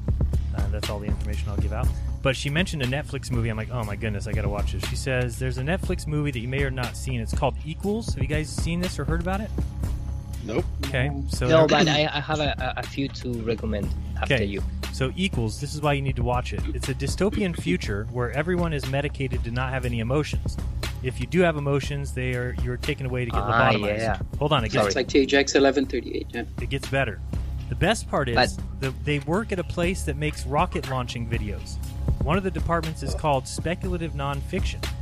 They all go and sit and watch the rocket launches on the big screen, the same videos that they just created in the office, and then they watch it and make sure the people believe it's actually happening. what? The show is called Wow. Equals on in- Netflix. in- Check it out. In Spanish, it's called. Whoa. Thank you, Cindy. By the way, it's called what? Yeah. Equilibrium. Oh. And uh, that was, in fact, the, the, the characters are dressing like Jesuits. And Mm, wow. the first time that I, yeah, the, if if there is the, the same that I'm trying to talk, uh, I, I assume because you say equals, and I know the movie with Equilibrium, uh, but maybe it's another one that they take that um, idea. But if if it's if if it's different, please watch Equilibrium because it's amazing. It's, It's amazing. a movie or show? pro- uh, it's a movie. It's a Okay. movie. Uh, Linda told me about it, and I saw it last year. It's an old movie, old, you know, maybe 2005, something like that. Gotcha. But it's amazing how much the uh, predicted programming uh, is inside that movie. Yeah. Hey, uh, All of them. one other thing, guys. I don't know if you saw this or not, but I was flipping around Facebook and I ran across a video. Um, and you know, I it's been kind of my position all along. Um, you know, ultimately that all this is would culminate into, you know, the real agenda of the elites, which is in uh, which is of course population reduction. And I don't know if you guys saw this or not, but apparently, I, can't remember if it was Scotland or Ireland, but it was one of those two countries. Um, just secretly are now threatening doctors and they have issued orders for do not resuscitate orders for anyone over 45 years old. Wow. That's insane. Are they, are, Wait, are people, what? Are, are they going to follow this or are they, they complaining? They're coming out and complaining?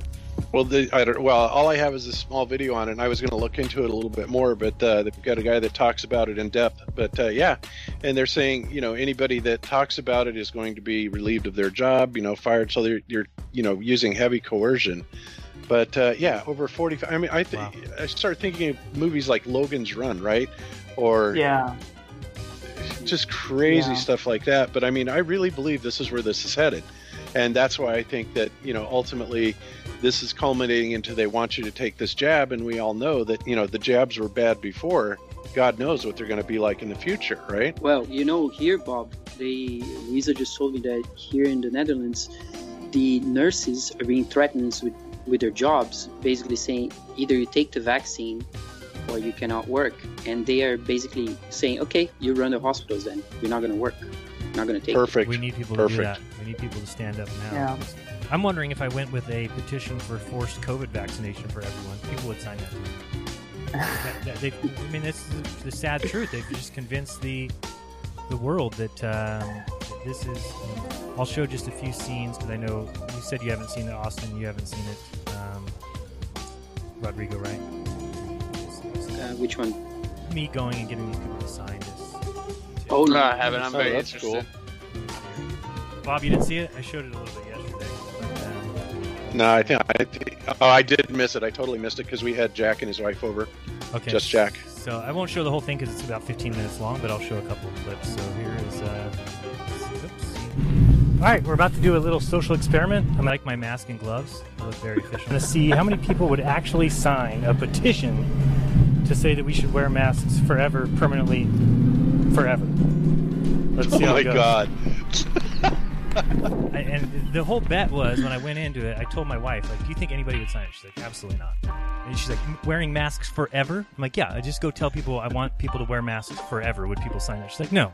I'm like, I bet you I can get one. And it's funny because the way the video progresses, the first five or six people I talk to say no, including this first guy that comes out. And uh, I was like, oh, maybe I'm wrong. And then people started signing. Like, this guy's great. Sir, would you sign the petition that we should all wear masks forever? Hell no. I love you, dude. Hell Such a good man.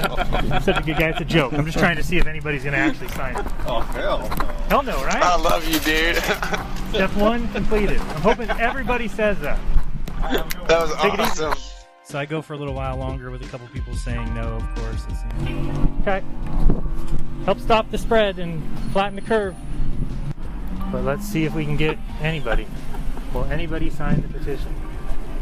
Taking bets. Are you wired? Guys, would you sign a petition that we should wear masks forever? Uh, I'm good. No? Alright. You guys think we should wear masks forever? To help stop the spread of the coronavirus? It's a joke, by the way. Thank you very much. Hopefully nobody signs. Let's see if we can get You have so much to sign. conviction, Jaron. It's uh, it's pretty funny. You're not pulling it off very well, dude. I know, and you can't. You make sure that like they're getting away. You gotta let them know. Just a joke. Don't don't wear them. You know, like no. well, that's what I said to those people. I started saying it's a joke. By the way, it's a joke. Nobody should have to wear these masks. Um, and then when I knew things were going downhill, is this guy because uh, he says he's not going to sign it, and I said, "Oh, you don't think people should wear masks forever?" And his answer to me is, "No, I do think." Sir, we you want to sign a petition that we should wear masks forever? Oh wait, not that guy. Sorry. Where's the guy that We're on says? page two. I messed You know. up. Where's the guy? That, oh, this Do you guy. want to sign a petition that we should wear masks forever? Oh man, sorry. No, you don't think we should? I do think we should, but I don't want to sign it. Oh man, you think we should wear masks forever? Wow. Sir, you want to sign? So then I was like, wait a second. Now I do think people will sign. So the first people will start signing. Wow. Here comes the signatures. Sir, you want to sign a petition that we should wear masks forever? Uh, We're on page two. You know, Anthony Fauci says we need to be aware we might kill our grandparents. Our signature right there, and any comment you want. So yeah, help stop the spread. Just wear masks forever. We really need to show our allegiance and alliance with the NWO, the WHO, the CDC. It's good for old people to wear masks forever. You know, because otherwise we're just going to all get each other sick, and children are going to grow up and they're going to not look at other people as carriers of the deadly virus. So, really appreciate that. Mm. This way we can stop the spread and Can you believe it? masks Did you want to shoot yourself right there? I just No? I, then I was like, I can't believe this. Forever? What do you do? Yeah, But but wasn't it always like that? no, you know what it should have been? If Oh, we man. think about all the spit that we have gotten in our faces, and we didn't get over sick. these It's great that she puts her mask on while she's talking to me. Yeah, about the sign. dude. years, Yeah, we didn't get sick. Yes, I signed it for you, baby. You're gonna sign it that we should wear masks forever. Yes. Okay. This is actually hilarious because I tell this girl, I said, um, I think my next petition is going to be children three weeks and up need to wear a mask. And she's like, not three weeks. I'm like, not three weeks? She's like, no, a year. I'm like, oh, a year. Yes. Children that are three My weeks and up. great grandson, she was talking, and he said, no, no, no. Oh. This was uh, a couple of months So here I tell her three Okay. weeks. My next But- petition, I think, is going to be children three weeks and up should wear a mask. No. Oh, what do you think? How old? I think maybe a year. A year. A year up? Yes. A year up. And this lady comes by. She's gonna sign too. Nope. Just a signature. It's a good thing this is a comedy show, Jared. Yes. Otherwise, these people come along. So they we don't agree. get sick. It's like, yeah, okay, we'll sign. I couldn't believe it. So many people signing. God, they're so dumb. Some Sir, good would you guys. sign a petition that we should wear masks forever? This guy's great. He pulled a never. No? No. It's a joke. Thank you very much. But look at how many people have signed. Oh I'm so sad at the world today. People just walk up and say, "Yeah." I'll Would you sign a petition that we should wear masks forever? Thank Uh, you. yeah. That we should, uh, you know, we're divided if we don't wear masks and we're uh, together when we do. Just signature right here that we should live in fear. That we should live in fear of the virus. Forever. Thank you. It's crazy. No way. Would you sign a petition to wear masks forever? And this guy doesn't even have a mask Uh, on. You think we need to wear them forever? Yeah. It caused my. But you don't have one on right now, but we should wear them forever. Yeah. Okay. I just took it off because my. Oh, got you. Uh, Joe Biden says we should wear one, so I figured we should probably wear one forever. Yeah. You think so? Yeah. Okay. You think so? Yeah. Yeah, just a signature right here, Uh. where it says signature. Right yeah, here? yeah, that we should just be afraid of each other forever, right there under signature. and I'll uh, I'll use a different pen after this God, one. You're saying it right to their faces. virus, right? Oh my Yeah. God. Oh God, shoot me now. Yeah. I think we should just be afraid of each other forever. Yeah, right there. Yeah, and they. Sad. And then I eventually get kicked out, which I knew was going to come. Here comes the uh, the big bad target. Uh, no petition. Yeah, I'm sorry. Where can you do petitions? Um, Will you sign it before I leave, just saying that we should wear masks forever? See, I would. I'm on the clock. Oh. See, I don't know how Target feels about everything, you know? Got you, because you're on the clock. Yeah. Anyway, it's about 15 minutes of people saying yes and no and signing, and I couldn't believe it. I came home, my wife's like, "Did anybody sign up?" Like, you are going to shit yourself when you see how many people sign this stupid thing. So I don't know. Next time I'll go. I can't wear a mask ever again, so I have to do something where I don't have to wear a mask. I don't know. I'm afraid if I go and say forced vaccination, COVID vaccination for everyone, people might uh, be on to me if I've got a mask on. And also, I need to get my bike a little closer so that uh, it's not so zoomed in. Hey, it's a learning learning transition. You know, I was gonna say the one time the mask would be beneficial is where like they can't tell that you're trying to force yourself not to laugh and keep a straight face. Right. Well, that actually worked okay. But uh, the funny thing is that while I'm talking, like none of them actually heard me saying the things I was saying. Like we should need to be afraid all the time. Uh, everybody I kept saying we just need to show our allegiance to the NWO, the WHO, the CDC, and they just sign it away. So I don't know what it takes. I, now I'm trying to think: is there a petition that I could possibly do that nobody would sign? That's the new. Oh yeah, yeah. You could think of something, but it'd have to be ridiculous. It'd have Yeah. to be like a joke. Dave said, um, know, it'd have to have to do with child predators or something, you know, letting them go free or something. So, yeah. no, you you know what you should do, Jaron? You should do exactly what the NWO is trying to do right now. You should come up with the wording that words a petition in such a way where it's saying we need to call the population by um, seven billion people in the next three years, right? By any means necessary, and see how many, uh, see if that flies. Yeah, yesterday, yesterday the guy from uh, Goyim TV came on. and He was showing they were doing one on his channel where they were going up to people saying we should take all guns away from white people and free speech away from white people. And he was going up to white people, and they're like, "Oh, and just white people." He's like, "Yeah, just white people. Everybody else is fine. They can have guns. They can use free speech, but not white people." And they were signing it. oh my oh, oh boy, it's just oh, That's a great idea though, because you have like endless possibilities. You just always hit the streets. You got content capabilities, right? Just ask, just to put on display the stupidity of people, because it's just like mob mentality. You know? Yeah, it's kind of hard to do. I mean, because I had to have my, my GoPro camera attached to my bike parked across the street, and then I had to like attach a microphone, you know, like one of those headset microphones to my hand. The sound isn't great, but uh, you know you turn it up, you hear a lot of car noise, and so I don't know. You'd have to have a good mic to do it. You don't want people to know they're on camera, or else they'll think it's something's up, right? Who, who wants you to? What if you said man mandate vaccinations of uh, babies? Isn't that already Well, the case? that isn't that already? kind of, kind of, yeah, but not technically. You know, like I don't know. You would, because that would you could just you'd you'd have to immediately be like, by the way, you're condoning putting all kinds of poisonous chemicals from aborted fetal tissue in a baby.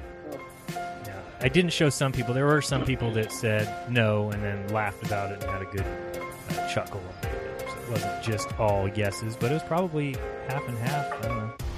I don't know. Pretty, pretty Scary. sad. Pretty scary. Yeah. It's- Yeah. Uh, wear ma- I mean, think about what I was asking to wear masks forever, and then the day after I do that, I wake up today and they're saying, "Oh, well, flus are down; they're at an all-time low, and the reason why is because people are wearing masks." So the next push will be for this to be permanent, and I don't see a stop. I mean, David Weiss got kicked out of Costco yesterday um, for not wearing a mask. He had a whole basket full, he said, of $400 worth of groceries, and they told him, put a mask on to check out, or we're not allowing you to check out. And he just left the basket and said, here, put this away.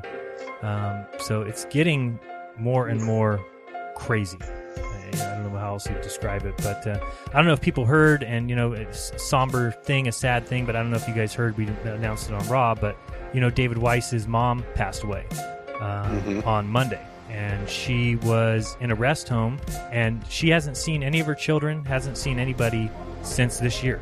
So she basically died alone in a rest home. Why? Because of COVID. They wouldn't let anybody in to see her.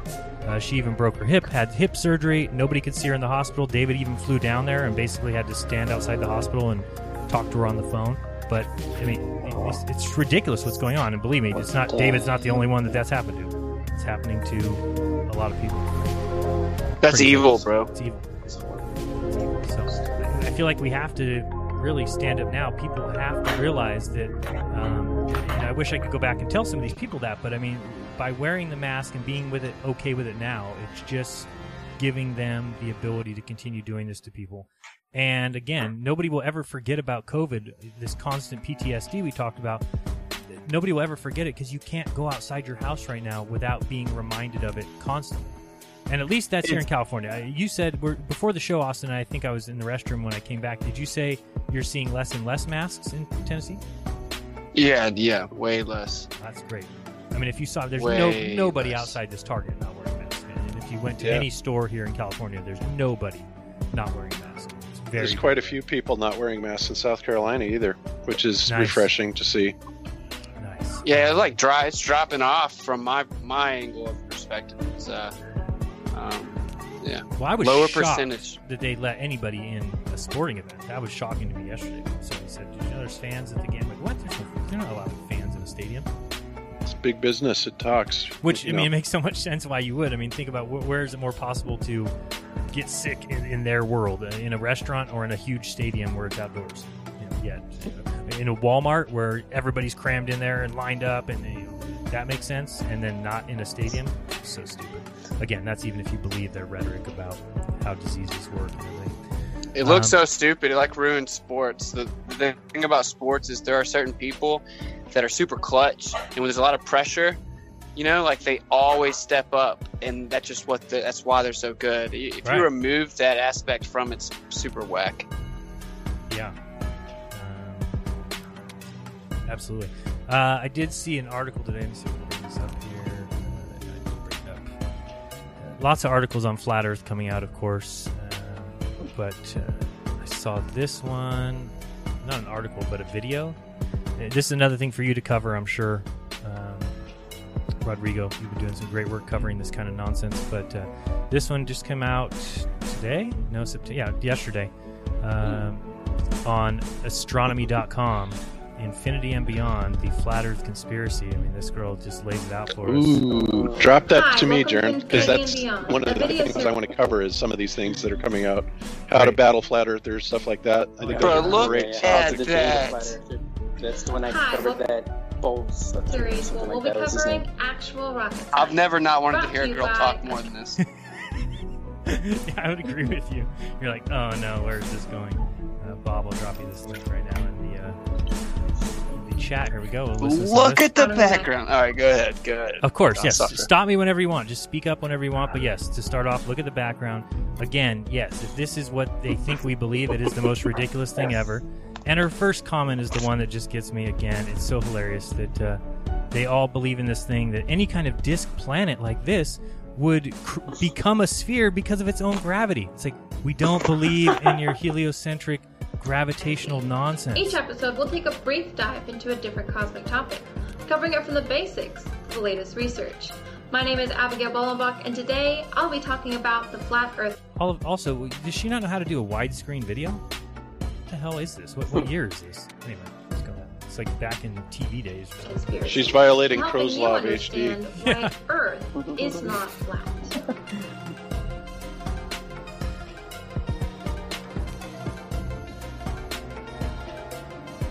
Flat Earth beliefs vary, but usually involve a large disc-shaped world with a relatively tiny sun and moon circling above it like lamps above a table. Throughout the 19th and 20th centuries, flat earthism was primarily motivated by biblical literalism. This remains the position of many flat earthers today. Left to itself, without divine Keep intervention, reading. a disk world would collapse under its own gravity, forming Let's talk about this. So, the disk world would collapse. So, if this world existed in their model, that the gravity would be so strong. I love how they assume all the forces, Oh, you know, yeah. that uh, sustain Floating the model. disk Well, you know what? Even under that paradigm, let's look at that for a second. Right. So if if we follow their rules of gravity and say, okay, so all the gravity would be at the very center of the mass, which would be right in the center of the disk. Right. Why would that cause it to collapse under its own gravity? and it would just like I mean, that- shrink up that's and become a sphere. It would just eh, pull in so tight. It's so funny. What they don't realize, and I talked about this last week too, is when you when you look at their ideas of gravity, you even have these guys coming out and saying that we had an option when things weren't working, when gravity didn't work with anything that we observe, because we need it so much, because it explains everything here on Earth. Uh, we have to keep it, and therefore they invented dark matter and dark energy, and now 97% of the known universe has never been observed this is the reason why. So they are even going to the next step of just like Iru said, they are always presupposing these forces. Again, if you do that, well then of course things have to become spheres. That's your answer for everything. And people always ask me, well, why do they have to have gravity so much the way they have it? Is because nothing else would explain spherical balls flying around everywhere. Yes, and there's also there's also a big problem because their galaxies are spirals. They're kind of flat, right? The, the, the Right. universe is flat. Everything's And flat. if the galaxy has all this uh, mass in it, it should turn into a ball according to their model, right? But it doesn't turn into a ball. So I would just like to point out this girl is struggling to read through an obvious script and said the word flat earthism. Yeah, the script, the script is over here somewhere. Not another ism. other planets, large moons, and stars. Flat earthers base their arguments on perceived flaws in mainstream science while ignoring major problems with their own claims. Oh. Flat Earth models do not explain the broad range of natural phenomena that are well explained by the modern scientific uh, understanding modern. of the globe and Really? its place our solar system. Comments? And there uh, couldn't be more wrong with it. Yeah. You know? So scientific, what does that mean? What are you talking about? Flat Earth model, what is that? Detail, right? There's nothing she's talking about. She's just saying What observable flat Earth is phenomenon? She's just saying Uh, words. and- She's basically reading every article we've ever seen that Yeah. says flat Earth is wrong. She's just reading. You can see her eyes right there, looking right at a prompter or some sort of cardboard, uh, you know, cue cards. I don't know. Let's go. Flattening the globe would also severely distort the shapes of oceans and continents. Yeah, no and shit. Flattening the globe would. Thank you. Oh, wow. So, so the belief now, flat earthers believe that it used to be a globe and that somebody stepped on it, and that would cause a distortion. Of, okay, here we go. distances between them. If the world were actually flat, we'd be able to see the same night sky from anywhere on Earth. Oh bullshit. Oh okay. my gosh, dude. La- Okay, so uh, Ladies and gentlemen, let's the think about- oceans Go ahead. would be flat like they always are, and then the sky resets over top of us, but we move somehow. Good. So I've tried to explain this a million times. We'll explain it again. Picture the room that you're all in right now, and now all of a sudden, picture that room is five miles wide. So it's five miles hmm. off into the distance, and then think of a bunch of lights on the ceiling. Would everybody, no matter where you were in that room, see the same lights in the ceiling? Of course not. You would see your local lights.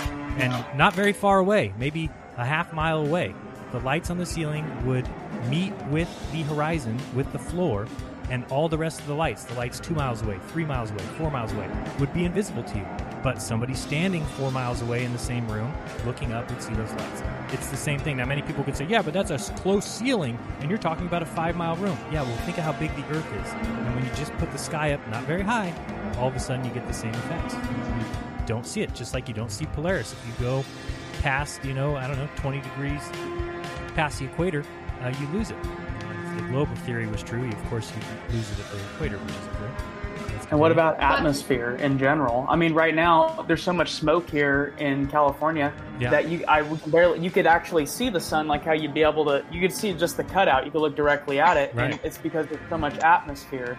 And so Not to mention, you can't see. such a simple way of seeing it Yeah. in, in a non um, when you start looking into flat Earth to where you can uh, the vanishing point. I mean, we, this is 101, and people just don't know how to see it in the macro. And your personal view frame and we've talked about it before like describing a foggy train station and if you're reading your little you know train schedule you can only see you. You wouldn't even be able to see other people around you but they can read their own train schedule. It's the same thing right now in california where if you look around my sight is now so limited as far as the circle of view around me. My personal atmospheric dome. I used to be able to see the mountains to the east. I used to be able to see uh, extremely far distances. Now it's like i'm in a little circle. Now again if somebody told me we lived on an extremely small ball, that would look like it to me. Oh, look, I look in that direction and the, the world just ends and it must go over a cliff there and it must be curvature. Of course, there's not. It's just the way the atmosphere plays. And on a large scale, it works the same. Even if you don't have smoke, you can only see so far. That's why you'll never see, I don't know, oh, the uh, Himalayas from Chicago. It doesn't work that way. We know that in the southern hemisphere, it is a completely different sky filled with foreign constellations compared to the ones that we see here in the northern hemisphere. Hmm. Flat Earth advocates rely Sorry. Constellations. They're on made up excuses and inventive forces to explain away the problems of their model. They claim that light, What? She just self-projected work the globe model. What'd you say? Tell me.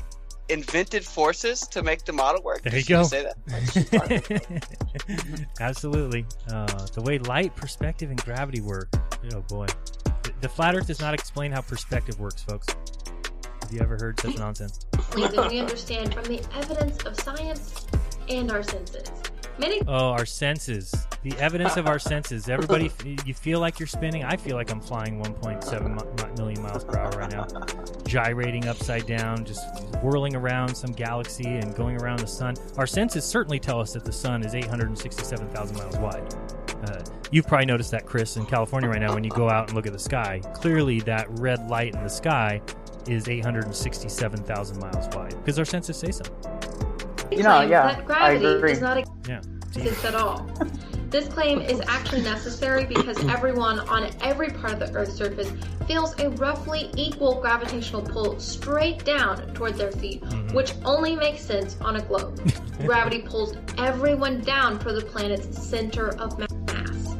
Gravity would feel That's not even true according on a to mainstream gravitometry and, and gravimetry or whatever they call it, because they say there's so many gravitational anomalies. That shouldn't be the case in their model if everything's pointing to the center. It should actually be more equal, I would guess. But yeah, well, and you also especially with start. the- yeah, sorry, sorry, go I was going to say you also start having problems with the gravity vectors as you go north or south of the equator, right? Ah. Because then you're then you're not being pulled straight down.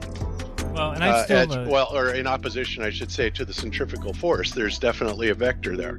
Right, right, right. Also, the, the, the centrifugal force is not even playing a role. They say that, uh, yeah, gravity should be changed. That's what you're saying. Like, as you cross the equator, say on an airplane, things should be changing. There should be a differential according to the rotation of the Earth and the centrifugal forces. And they, they, they just say that gravity cancels out the centrifugal force. That's absurd.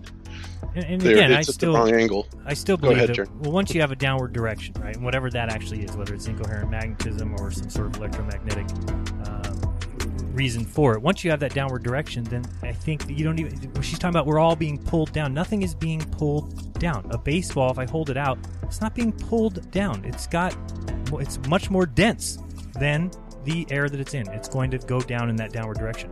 Take a helium balloon.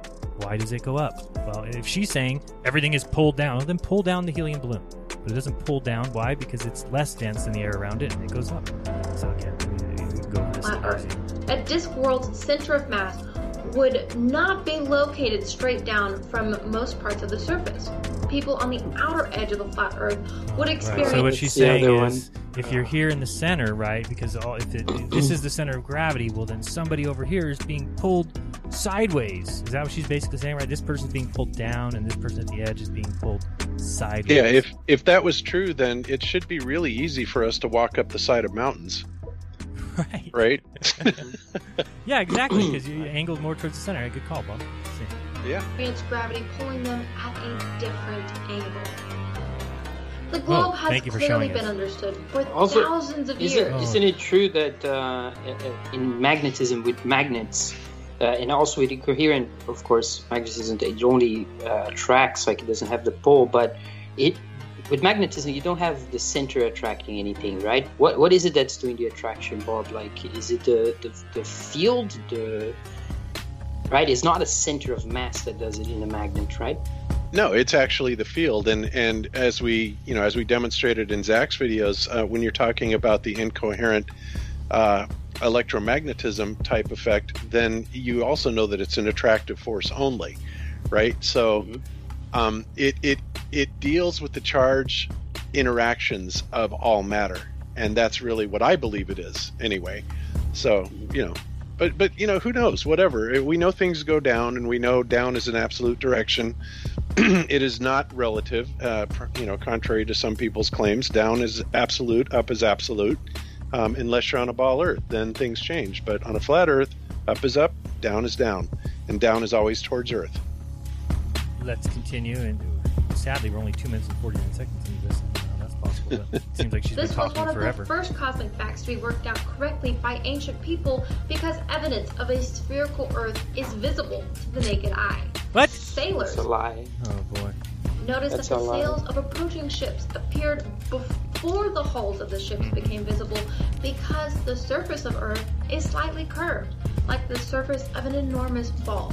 Thank By you. the time of the philosopher Socrates and his student Plato, many Greeks understood that Earth could only be a sphere.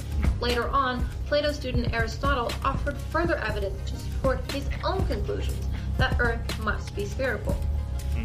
There was the evidence from lunar eclipses. When the moon passes through the shadow of Earth, that shadow is always the circular shadow. I mean, look at that curve, and again, take any example that you want. Show what a shadow looks like on a ball. It'll never look like that. It elongates. It becomes like oblong. Uh, and Iru's shown that you can do different. I mean, it's just a non sequitur to make up something, basically, and say, "Oh no, this is proof of it." When you can show clearly that you can take an orange and you can use a flat edge. And we're not saying the Earth is a flat edge. What we're saying is this claim is a lie. Yeah, Bruce supposes that's a shadow physical obstruction of a spherical Earth. Right. Stupid. shadow of a sphere. An ancient scholar named Eratosthenes, the head of the Oh, famous we've library heard this in one before. Alexandria in Egypt, even correctly approximated the circumference of Earth using experimental measurements of shadows in two cities and some rudimentary geometry. The debate about the shape of Earth has literally been settled for over 2,000 years. The evidence I mean, the idea is just ridiculous. Again, this whole story that they're telling you that in 240 BC, this guy figured out the circumference of the Earth, and yet nobody got on a boat and said, "Let's go west, let's go sail, let's go see what happens." Not until 1700 years later that Columbus decided to go that way. And even if you believe that nonsense story, which you shouldn't at all, but the, even the thought that they would know the circumference, and then if they knew the circumference, what was Columbus doing? Just getting here and thinking he was in India. they had no clue what they were doing. I mean, come on, it's ridiculous. for a spherical Earth is overwhelming. Most obviously, there are many thousands of images and videos of Earth from space, Oh, yeah. including a continually changing live stream view of the globe from the International Space Station. Not to mention all of the astronauts who have personally seen Earth from orbit. Flat Earthers claim that all images of the globe are fraudulent inventions and all testimony from astronauts is false. It is unreasonable to dismiss all the evidence from the entire history of space exploration. Believing that Earth is flat requires not only a worldwide conspiracy fake decades She doesn't even know she believes the Nazi story that the Nazis took over NASA, right? That's course that's the, the main point. Like, why didn't she mention that? That exploration. She doesn't understand anything, bro. No, I know, but I'm, I'm just saying it's crazy that people would, would pay attention. Does it have a lot of views? I didn't even check. Uh, no. But it's on a channel, Astronomy Magazine. So I thought uh, I saw it in an Right. article.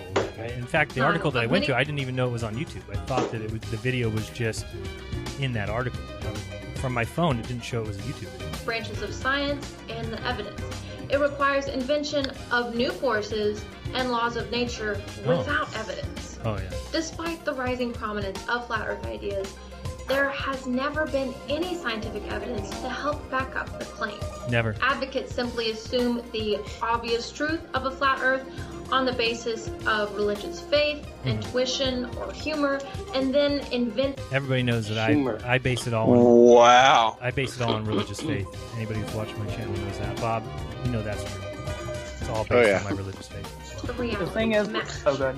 Go ahead, Although Chris. surprising- I was just gonna say the thing is with every deception, it all comes from consent through your your just consent is what it comes down to. And all they got to do is essentially throw a thousand fastballs in ten seconds, and we can't keep up. And eventually, if things are too potent, they just add water. They just dilute it down. They they surround it with a ton of bullshit that you have to swim through, and it takes a lot of calories, a lot of effort to really deprogram what people think is solid. You know, there's people that have had, you know, their whole life of just a lie. You know, whether it's their career, uh, simple things, just conversations that they've had. It's too much to own up to to face yourself. And it You know. starts so young. I mean, you have. I mean, so far it's hard to find anything for my baby that's coming that's not space related, right? Planets Yeah. and and stars and moons and you know jammies that have that on them, and then you know a little Or mobile that Batman. yeah that goes Wonder above Woman. the crib. It's got to be uh, the planets, and it's just so constant.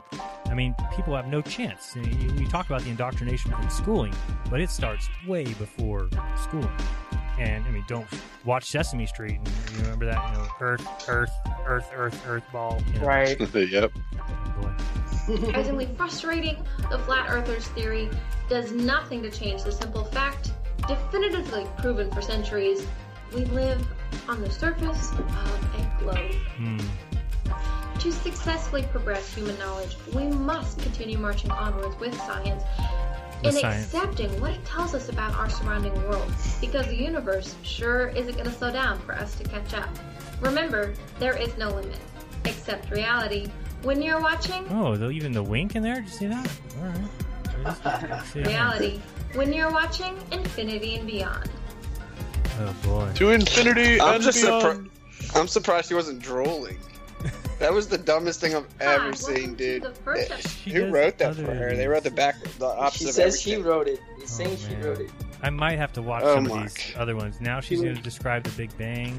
She does exoplanets. see that. Oh man, I can't wait to see. Well, some wait, real, fast. I mean, you're making Rockefeller claims about the natural world, natural science. You got no experiments to show the possibility of any of the globe Earth's claims. She doesn't have any idea what she's talking about, right? She Like, didn't talk about anything. She didn't talk that was anything. wild. How the moon, Yeah, how and the she's moon living the most unnatural. People dump so many chemicals into their body as well as on their face. Like cosmetics is by far one of the most poisonous things that you can do. Uh, Your skin is the biggest organ. Uh, a lot of these people they can't wake up because they're, they're they're literally drugged down by frequency, whether it's through the technology that we carry around us all the time, what, what you know where attention goes, you know, uh, or excuse me, where attention goes, energy flows, right? But with that Mhm. being said, people are just they have fluoride in their system still. They're using aluminum to cook on. The shit's leaching into every food that is not organic and is sprayed with glyphosate. We're, and that's just not even considering all of the the vices that people have beyond that. You know, they're idol worshiping. You know, a bunch of out of weight, uh, or excuse me, out of shape, overweight people are watching. You know, uh, football or basketball. it's like it's the complete inversion. And even though you shouldn't idol worship, all everyone does is idol worship. You know, whether it's their favorite singer, their you know celebrity, their sports, um, their favorite player. Everything is an invert, and they pervert everything that has too much potency to it. Whatever type of truth, they just essentially put so much around it to where no one ever wants to question what that is. Kind of like what they did with the swastika, for instance. You know, that symbol has been around for you know thousands of years, mhm. and it's it, yeah, it's the world peace symbol. But be, beyond that, that's the esoteric value of the wheel in the sky, right? Mhm. Going around Yeah. Polaris, and and that might not just be in the sky; that might be on the ground.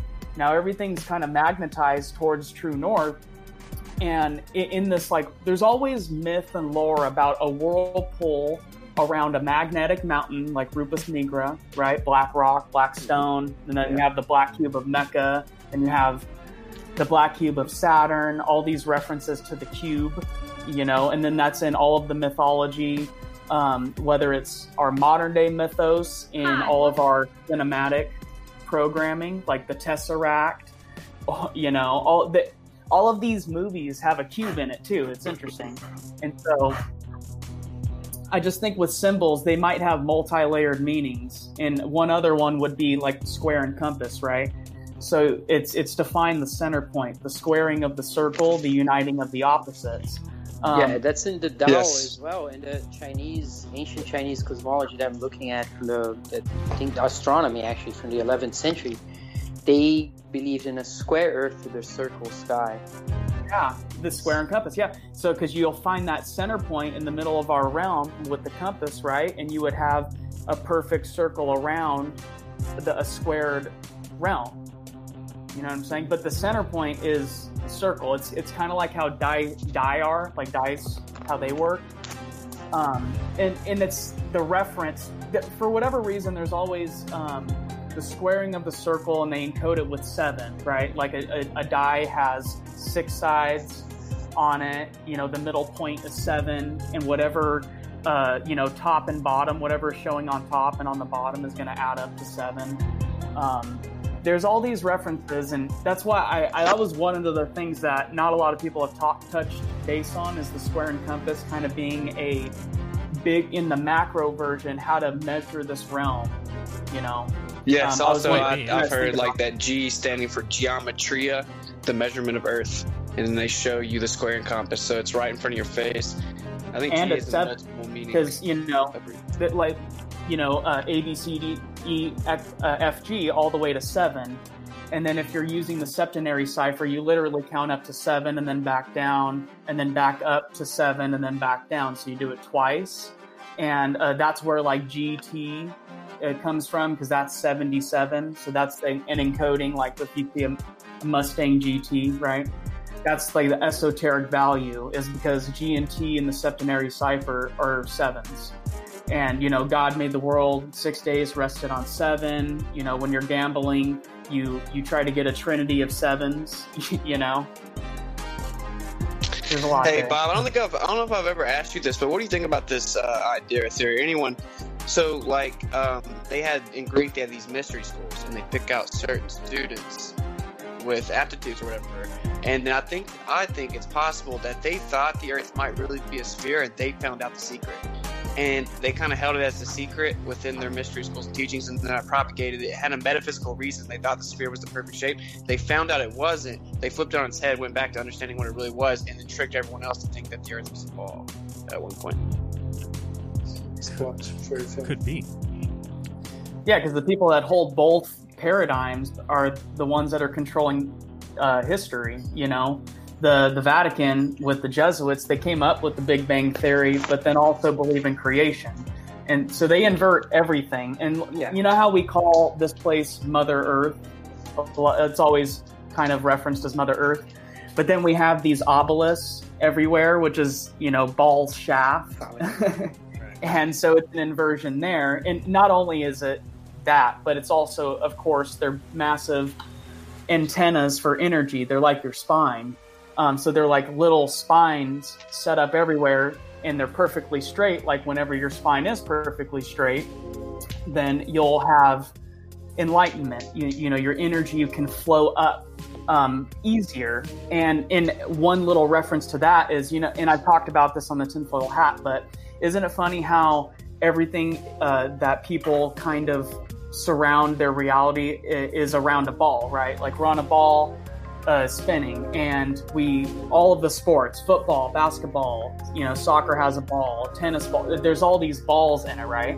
And then you have the sacrifice god of Babylon, which is Baal Malet, and then you have uh, all the obelisks with Baal. But not only that, we ring in the new year every year with the ball drop and you're you're literally watching ball which is they they depict it as this this light this this glowing orb of energy which would be considered like the kundalini spirit through you know yogini practices. And um it's you're you're watching the ball drop so it's at your top chakra your crown right? Your crown your corona. It's at the top which where you would feel samadhi which would be absolute oneness with god or the almighty unknown right and you're actually watching it descend all the way down down the spine and it's just orb uh, an orb a glowing light spinning all the way down into its bottom chakra which is the lowest level energy that you're that you can get. And that's why sex is heavily programmed into our reality because that's the easy, easiest accessible form of energy to tap into. And people are out drinking and they're eating shitty food during this which is lowering their vibration even lower and this is how we ring in the new year we're watching a ball ritual Chris, do you have a channel? And if not, why not? I um so I have I have my own podcast. It's it's on my website. Um, I've been following a lot of researchers for many years, and they've been shadow banned and you know scrubbed from YouTube and all this stuff. So I thought I'd avoid it that way. But I do have a YouTube channel. It's just Chris Wayne. Uh, it, you could find me, and I have like freaking 18 subscribers. I've I have two small videos um, that I. It's just me talking about going to the website and uh, Okay. checking out the podcast. And what's But- the what's the website? Oh, my website is awakenedoptimalhealth.com. And then you'd go to the conduit, which will take you to the podcast. And the podcast is called Third Eye Live. And it's awakenedoptimalhealth.com. Yeah, yes. Gotcha, gotcha. All right, yeah, I think you should do I'd you should do more work. Just to, if I if I may just say something about uh, what what what Austin was saying. As far as I looked into Hellenistic astronomy and the manuscripts, the different in the period, the different opinions, at least uh, some of the summaries pointing to the different manuscripts that, where people discuss the shape of the Earth and the Moon and so on and so forth. What you get from that period it's not that everyone is saying, "Oh, it's the ball." You get a actually a bunch of opinions, and some people who actually don't even make a, a statement because, uh, for instance, the moon, whether it has uh, its own life or not, they say it's not determined. Uh, they can determine. And in Lucretius, the Earth is not a ball. It's definitely not a ball. So it- it's never described as a ball. And uh, so it's and that's a major statement from the first century BC. So I don't know what when people say things like, "Yeah, everyone knew there was a ball," and and so on. I don't I don't buy it. As for what you said about the the idea, the Pythagorean idea that's carried forward, you know, in the the different mystery schools, there's there's a lot to look into. Uh, in that, but you know, from I know from at least from ISIS rituals that you find in the book called uh, The Golden Ass, which is by Apuleius, the first novel uh, ever written in the West, at least known of, that has a first first person character. That survives, where he's turned into a into a donkey.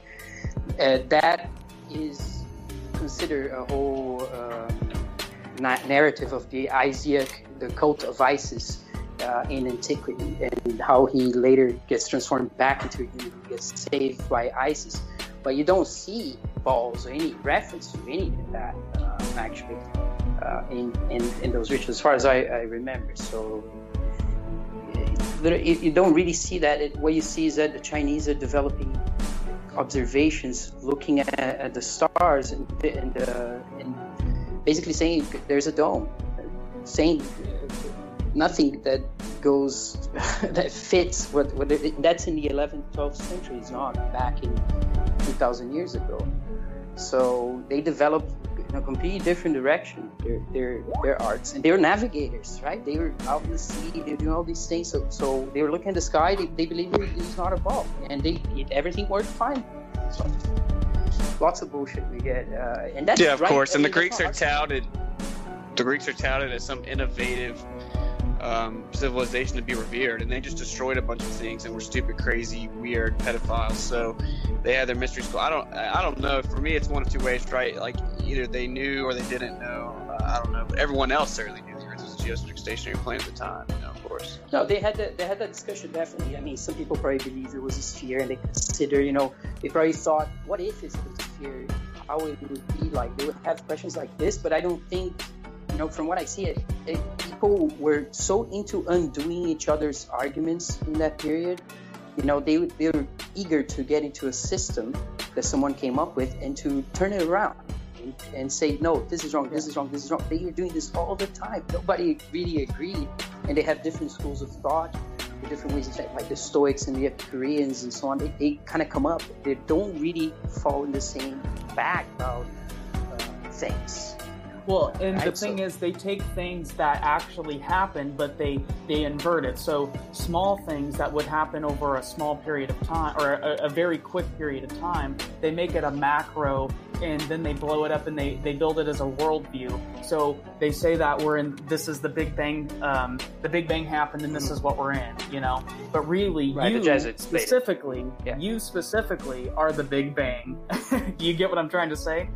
You you literally exploded it's a spell. and you're It's a spell, flying right? towards uh, you know a black hole if you want to say into darkness where you're born just like the archetype of every every superhero movie Nice. or Star Wars or whatever where you have to go, go into the cave and then come out reborn again right They steal everything. so they, they just go ahead I was just saying they steal everything.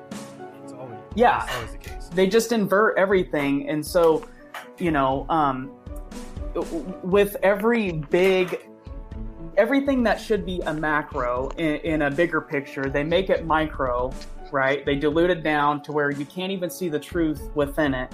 So essentially they'll they'll just take some sort of truth and they just surround it and and put it into another paradigm to where it's hard to comprehend. And so you just have to you know appeal to authority every single time Yeah. You know what's funny about that, Chris, is you're doing that with the COVID test, right? They amplify um, these certain uh, genetic. Bobby there? Bob, there? I know where he's Whoopsie. going with it though. Did I, did I 'Cause drop that- out? 'cause- Yeah, you Yeah, want yeah, certain yeah. genetic. Go ahead, start over, Bob. Okay.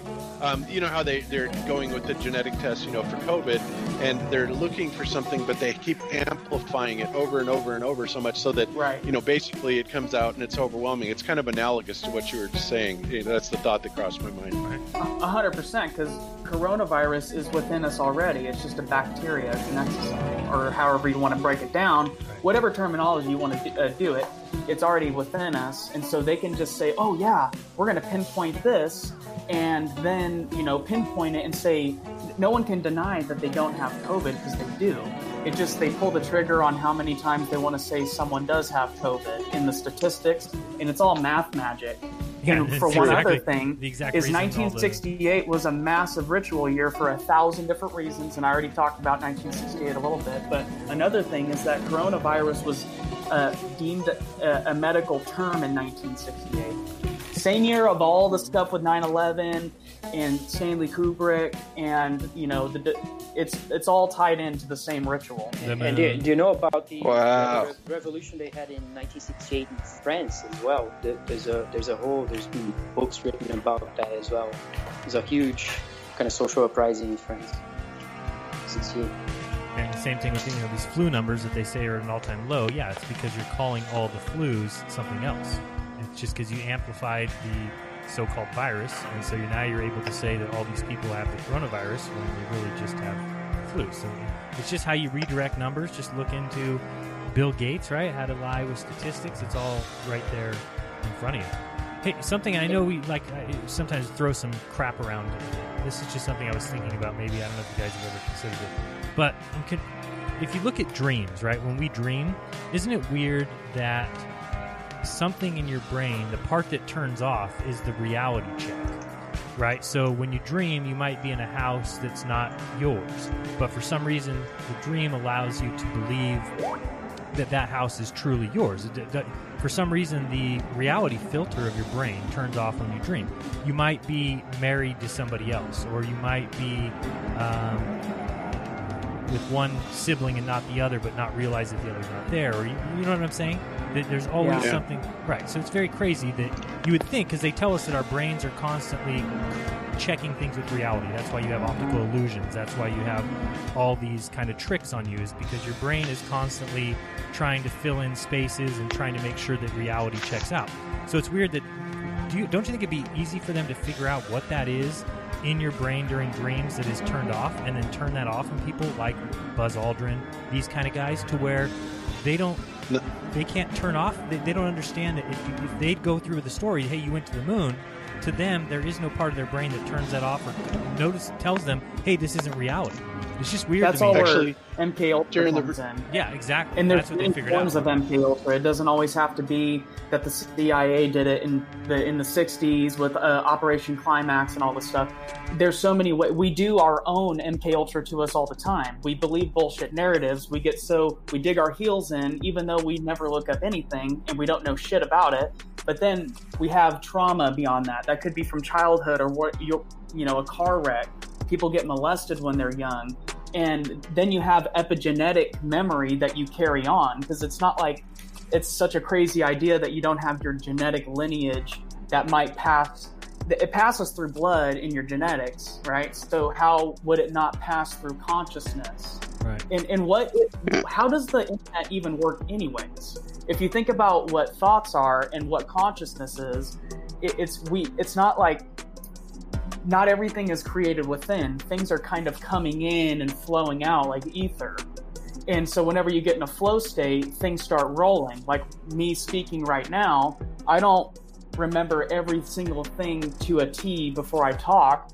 I go on a I go on something and I'm like, "Oh, that's a perfect connection. I'll go there."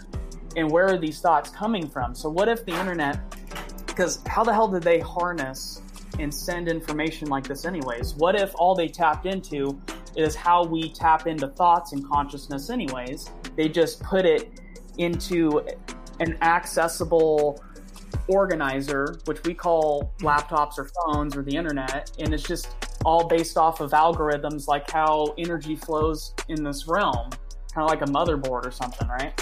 What were you saying bob? Go ahead. Oh, uh, maybe you're God, what was I saying? you were going to comment comment on the dream thing i think Oh yeah. Oh, I was going to ask you when you said, "Don't you think it would be easy for them to figure out, you know, what the differences were?" And you know, I was going to ask you, do you mean that under the current paradigm, or do you mean the elites who actually know the greater truths behind things? Because Yeah, they're well- never going to figure out anything under the current paradigms where science rejects um, the idea. You know, science's notion right now is that everything is mechanically happening inside of the brain. Whereas, you know, I personally believe, and I think there's a huge amount of evidence um, that that thought, you know, there is some sort of a like an akashic record that that thought and ideas and information comes to us externally, you know, from outside the body. Yeah. And until you acknowledge that, you're never going to figure anything out. No, I you're, agree with you're that. Fumbling around in a box. But what I'm saying is there is something that I think we all have to admit must be turned off when you sleep because it's only during that Agreed. time. It's only during that time where there's some part of your brain that must be turned off because it's the reality filter. Your dreams allow Yeah. you to go through. But nothing, not, nothing turned on. What do you mean? How, how, how would your your brain body. how would your brain allow you to live in a place that is not where you live, or to have an event happen that couldn't possibly happen in reality? Your brain allows those things to happen during dream state. So what I'm saying is, But but not not only in dream state because if right now if you start thinking in a woman, a hot woman that never exists in reality, you're gonna have uh, an erection. Okay, that's that's that's not my point though. My point is right now awake. I would never start thinking that I have a sibling that I don't have, or I would never start thinking my mom is alive when she's dead. But when I'm dreaming, I can dream and have my mom be alive, and nothing inside me tells me, "Hey, jackass, your mom is not alive." So something is turned off when I'm sleeping. You can have Well, you're eliminating the intake of the observation, right? Like, because your eyes are closed, you're just laying there. Okay. So you're not factoring that into what your brain is deciphering. So it's it's it's uh, detached you- from that. you must be missing You know, it's not point. necessarily that it's turned off, but it's just well, it is in a way, right? I mean, you're turning off. Something is turned of the off. sensory observation. Well, the thing that's turned off is the Well- is, is the reality filter. Think about it real quick. When you dream, you, you haven't you had a, don't you have dreams where you're in a place that doesn't make any sense? It just doesn't make sense. The more you learn how to dream, the more you learn how to dream, clean your body and get aware of your dream state. You you don't have the the lapse of consciousness that people usually have when they're very more toxic or and and also in the in the realm of the mind and the ether, so to speak, when you come out of your body. Uh, the things that are in your mind, they're real. They take shape. So it's it's uh, so you can deceive yourself there. Now, one thing Okay, I- so, so that's like what I'm saying. So if you're there's- there's a- deceiving your if you're deceiving yourself, which is for I don't know why your brain would think that that's a good idea to ever because your brain never does that otherwise. Because you feel trauma. So say if you're very greedy and you, all you think about is money all the time and how much money you want to pay, and if you have plans to, to do harm to other people, and you continue to think that way uh, in your dream state when you come out, you will continue this activity. You just continue being who you are. So you haven't learned to clean off those things, that you haven't learned to lose, for instance, jealousy, greed, hate, all these feelings that will cut off your connection from this other realm.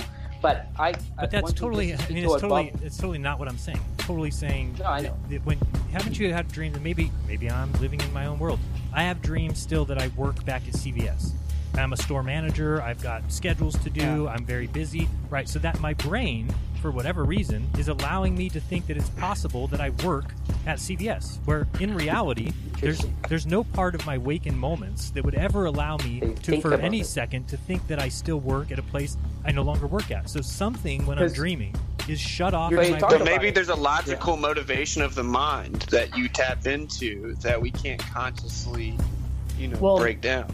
D- dream state in general when you when you look into um, dream time there there's a lot of uh, it, there's a lot of references to dreams in, even in masonic literature um, and how they represent it is um, that it's just all based with DMT you know and that's why the even the Christmas tree and the coniferous and how it's it's all tied into acacia and- which could be tied to the akashic records and that Yeah, might that's be how things get transferred in from the, salt. uh, in the in the gland, so- right? That you're talking about. right, your pineal gland. And let me ask you, let me ask all of you this: Where do you where do you depict yourself in your body? Like in your body, where do you think you're at? I feel like I'm in my head. Right, where? Uh, The center, maybe head, head, and heart. Yeah, I don't even think I would say brain, but more. Um, I kind of believe what Bob's saying too. I mean, I, I almost feel like it comes from outside of me. True, but This if is- you were to think, one- like one thing whenever you're to add, thinking hard, what do you do with your art. fist? Where do you put it?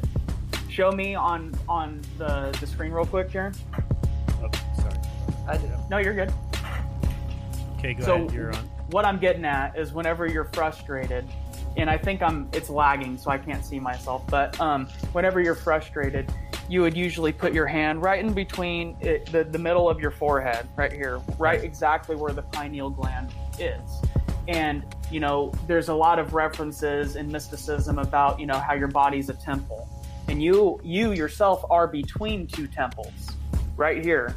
There's the Trinity right there, and the 33rd uh, esoteric value um, in nature as well as in uh, mystic literature is that you know Jesus died at 33. There's 33 levels to Freemasonic Order and Scottish Rite.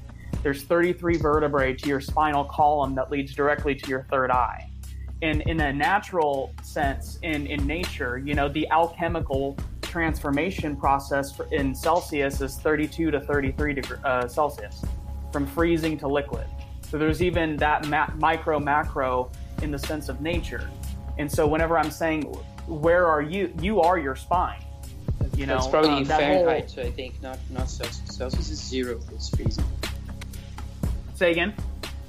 In Celsius, zero is freezing, and above Oh, zero Fahrenheit. is unfreezing. You're talking about Fahrenheit, yeah. Yeah, Fahrenheit, my bad.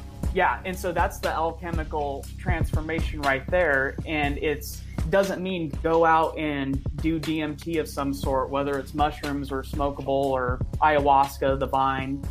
Uh, the, the point is, is that you have these chemical compounds within you, regardless of whether you accept it or not. They're produced in your lungs, kidney, liver, and it's speculated that it's produced in your pineal because that's what balances your endocrine system. But no one can go in and do a study on it because you would have to harvest a pineal gland. you know what I'm saying? Well, the, So- the thing is, like, we, we, we know for sure that in a lot of indigenous cultures, the dreaming is a very important thing and it's part of their, it's essential part of their religion.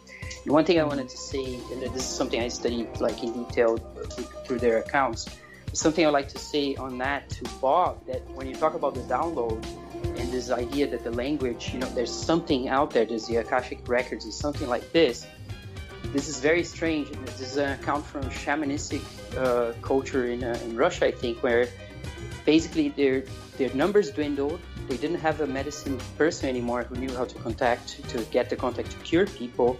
Uh, their culture died. Essentially, their culture was dying, and people are getting sick. Suddenly, a teenager falls into a trance for three days and doesn't wake up until the third day, and then the third day knows a whole new language suddenly knows the, how to cure people and has the knowledge. And it's a language nobody knows. It's like uh, there's uh, many accounts of this. Uh, the shamanic, some of these shamanic, so-called shamanic language, because that's the term that it's westernized is just from one particular place. But I mean, that's evidence for for this idea that there is a download. If things go go sour here, people start getting the ideas will be coming from the dream world. You see also Tesla, things like this.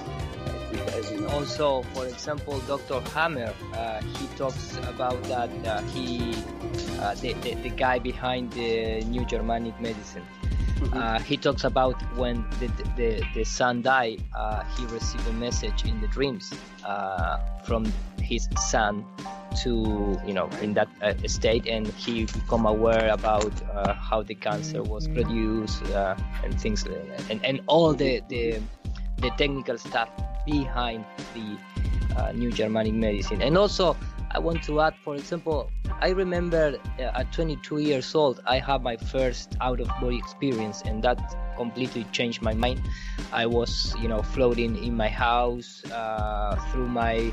I, I'm started in my bedroom. Of course, I, I felt like I, you know, fall from the bed, but without any type of impact on the floor. I, I with no sound. Everything was super shiny, super crisp, and I'm start uh, crumble in the not crumble, but like like like uh, when reptar, uh, when like like uh, break, kind of break away.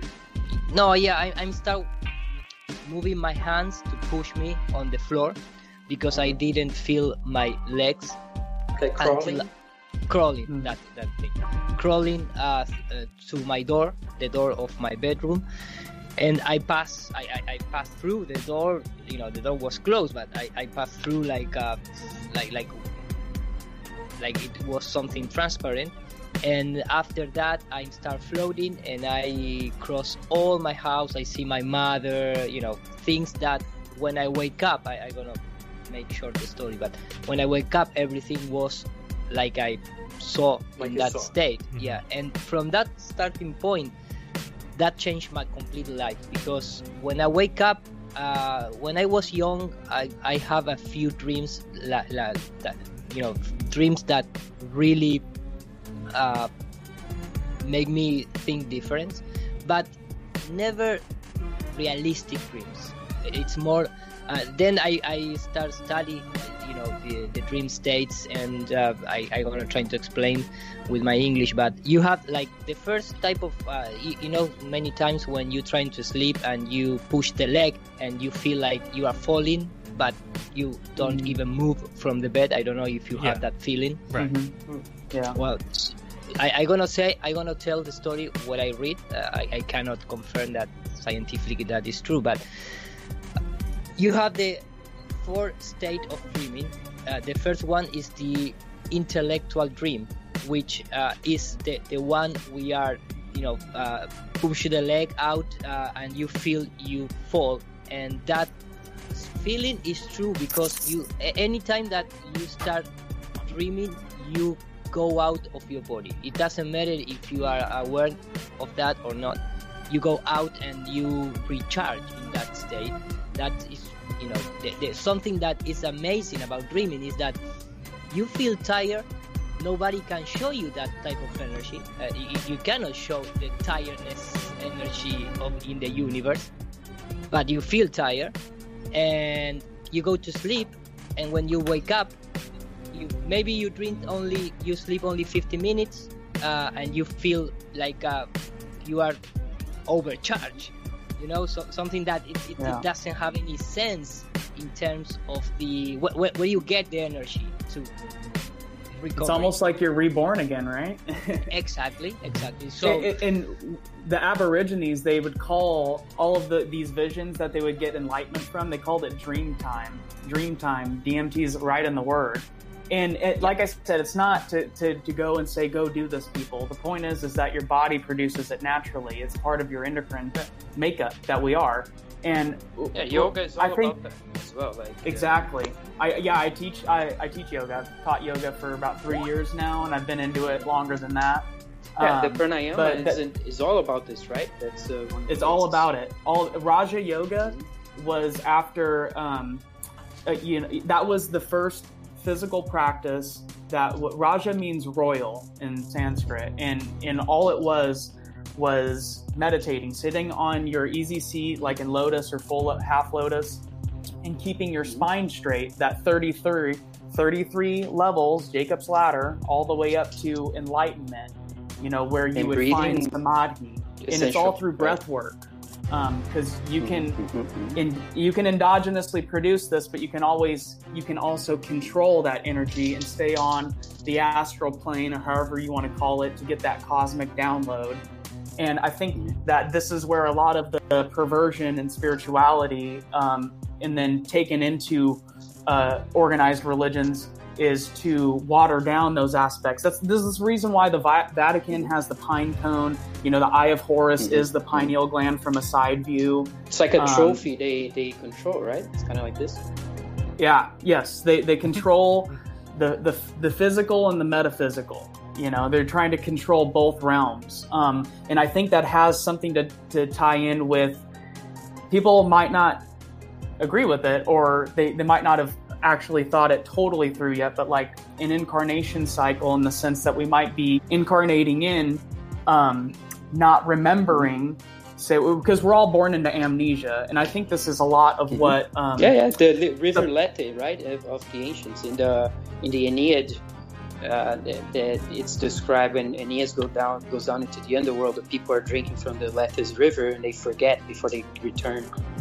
Yes, and It's one of the I think that's tied into you know when you start looking into um, Gnosticism. It's that's essentially all like the Matrix is all lifted from Gnosticism, um, and Gnosticism just means gnosis, which means knowledge, and it, that's in with within every religion. Like I said, everyone has truth. It's just how much bullshit can you sift through to get to the truth. And I think one of the things is that um, we're born into amnesia and with suppressed memories. Let, let's take this into consideration. Okay, so people, one of their things and why they believe like aliens would be real is because of the testimonies of people that have gotten abducted, right? And with abductions, that might be a, a suppressed memory of your birth. You, you know, the story is always that they're tired or, or it's late at night, they're on a dark road, and all of a sudden, you know, they feel um, they feel very Lifted incoherent, and then all of a sudden they wake up and there's bright lights above them, right? And they can't see. There's these LED lights, and there's people that are, you know, there's big people surrounding them that you can only see their eyes, you know, and they have a mask on, and instantly they're getting poked and prodded, you know. And I, I have a son. This is es- essentially Mhm, what in every birth they, They go do. and they start poking and prodding. They check their butt, they check their you know genitals and all that stuff to make sure everything is correct. and and so this might just be a suppressed uh, memory from birth. That's all it could be. Chris, but I was going to ask you one thing that's, that's really interesting. I was going to ask you, have you heard of this synchronicity game? Because Ido and Jaren have, and I think I'm not sure Bob played it as well. That's that that would be something right up your alley. I would say. That'd be great. You would the love to play. it. synchronicity. Synchronicity game. No, They can Synchronicity excite- Walk is the What? name Synchronicity of the Walk. game. Synchronicity Walk is the game of the name. Yeah. Oh Name no, I haven't. No, I haven't uh, seen any of that. Well, um, It, it's a game. You said. yeah, it's a game. We, we can talk about it, but I I, will, I I I like to get back and finish the. Uh, Yeah, finish your dream The thing you were history talking on of the- the dreams. Oh yeah. So, I, and I, and I totally agree with you. Um, I, I forget the name uh, of, of Chris. Uh, Chris, uh, with you, Chris. So, you have this first stage, which is the intellectual um, dream that supposedly happen when you're trying to, you know, you go to sleep and you close your eyes. Close your eyes is also a really deep meaning, trying to because the uh, pineal gland works in darkness. So when you close your eyes, for example, when you have birthday uh, and people say, okay, uh, ask for three wishes. At least we, we do that in Argentina. What three? Immediately. We only get one. Three. We yeah, we are very rich people. Wow. Yes, three wishes. So immediately you cannot do it with open eyes because when you wish, the wish is also a force. It's like an energy that it's the visualization. You need to go into your black sun or your pineal gland to create that reality. So you close. It's, like an instinct. You know, you close your eyes when you're trying to produce, for example, uh, trying to bring an idea from the ether to reality. You take a paper, you take a pencil, and for getting it, it- it's you know concentrated, you, you close your eyes, and and uh, maybe you put you push with two fingers, you push your eyes, trying to even get more inside of you know your core in the in your brain things like that are really related. So you go to sleep you close your eyes and you're trying to sleep. And when you start thinking and if your brain has the detection the reality check you are not going to connect with the ether Y- y- you're gonna uh, your, brain is gonna say uh, what i'm thinking right now is completely you know nonsense and you uh, wake you, you, you, you like have that uh, type of movement with the leg you know and you because you start getting out of your body but you cannot do it you are get back to your body and that is the feeling of fall because you're really fall but not in the physical uh, manner. You fall in the spiritual or ethereum astral whatever um, type of body. So you felt again you fall down to your physical body so you have that type of feeling.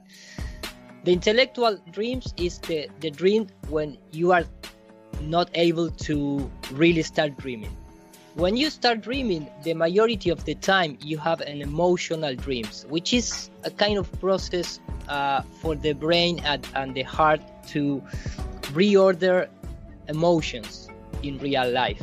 For example if you have a fight with your father uh, you can dream something like you are in the middle of whatever uh, for example in a party you know you are in the room uh, in the house of a friend having you know being a party and you suddenly turn the head and you see a super giant tree in the middle of the living room and someone go and push the tree and the tree breaks well if you go into the meaning of that the tree symbolize your father the roots of your family and because you have a fight with that you you know what i'm trying to say Mhm. for example when you dream For with sure. water water is uh, and i happened to me a lot of times when I get fight with um, my partner in terms of uh, my partner when I have a job in Argentina. Uh, I start feeling, you know, maybe when I, when I have a really big fight, emotional fight, I always dream that I drown in water. And when I have more lighted, uh, light uh, type of fighting, uh, the water, you know, maybe I was in the beach and the in the seashore and the waves came and go and suddenly the, the, the waves start getting into my feet and the water start to rise and cover my knees and then you know calm down and things like that.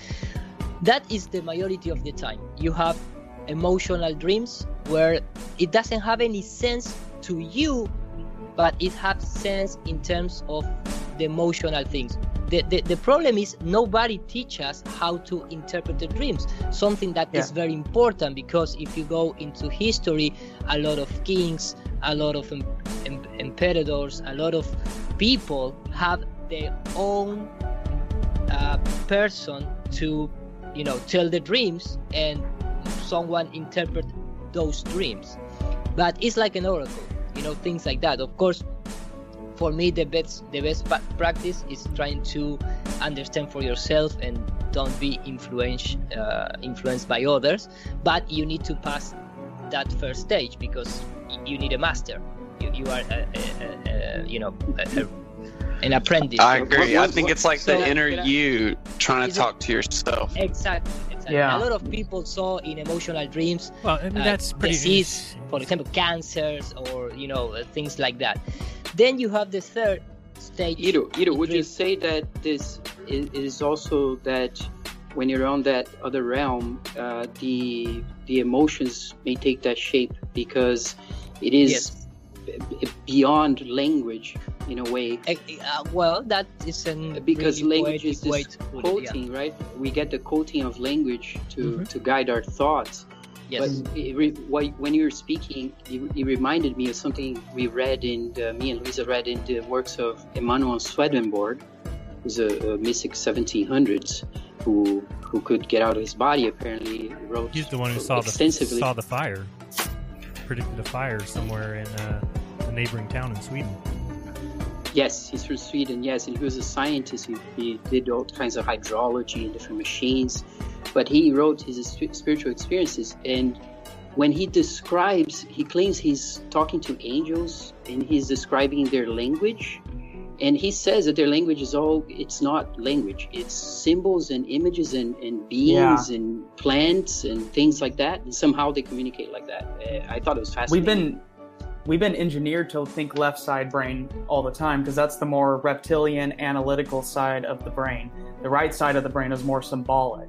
You would give directions in, in symbols like instead of being like, "Hey, go a quarter mile down to Second Street and then make a left," you would say, you know, "Hey, go, you know, go a ways down until You you, see the too. the golden arches and then take a left." That would be like the McDonald's symbol. It's the reason why symbols rule signs and symbols rule um, it's and they have in the sense of language they're so much more um, expression within it you it, it, it became more physical because you would have to express it um, the way it's supposed to be understood here that's why we can say one word in English and it's a reverse programmable language. It can mean a multitude of things. You you would really have to be very specific and then you would have to use other examples to prove your case, kind of like what I'm trying to do right now.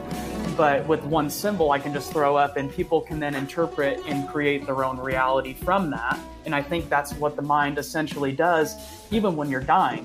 When you have like a near death experience, I don't know if anyone has, but I have. it's exactly like what a psychedelic experience would.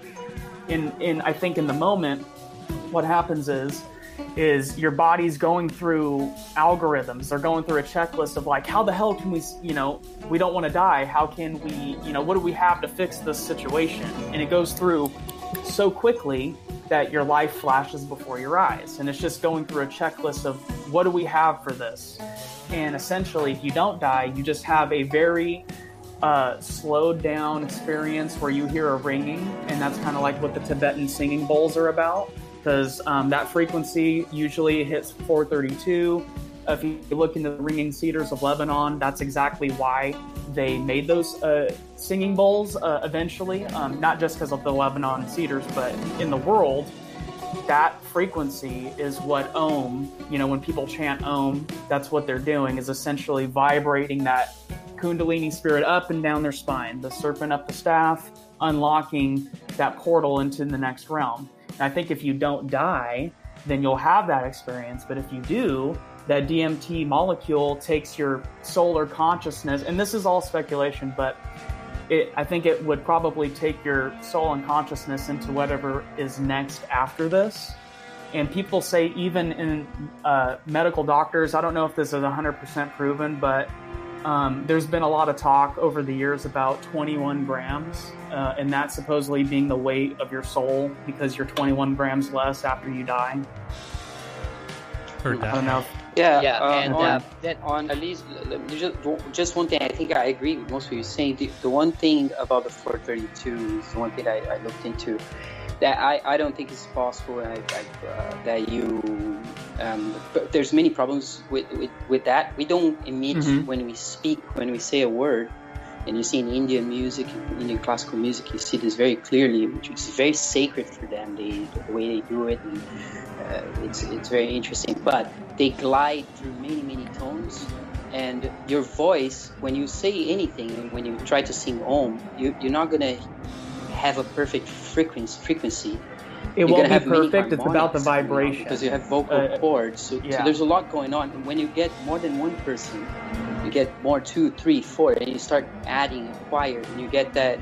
You get so much richness in the harmonics. It's quite uh, exhilarating. Kind of, you, you lose yourself. It's one of the things that happens to a musician. Uh, one of the things that happens when you're playing and you really get lost in that flow that you were talking about before. Something Mhm. I studied as well, and I write about. Uh, you at some point you lose. You, you're not seeing anything. Your eyes may be open, but you're seeing something else. And and, and, after, you you your eyes, my eyes at least, they they take you know, minutes to actually be able to focus again.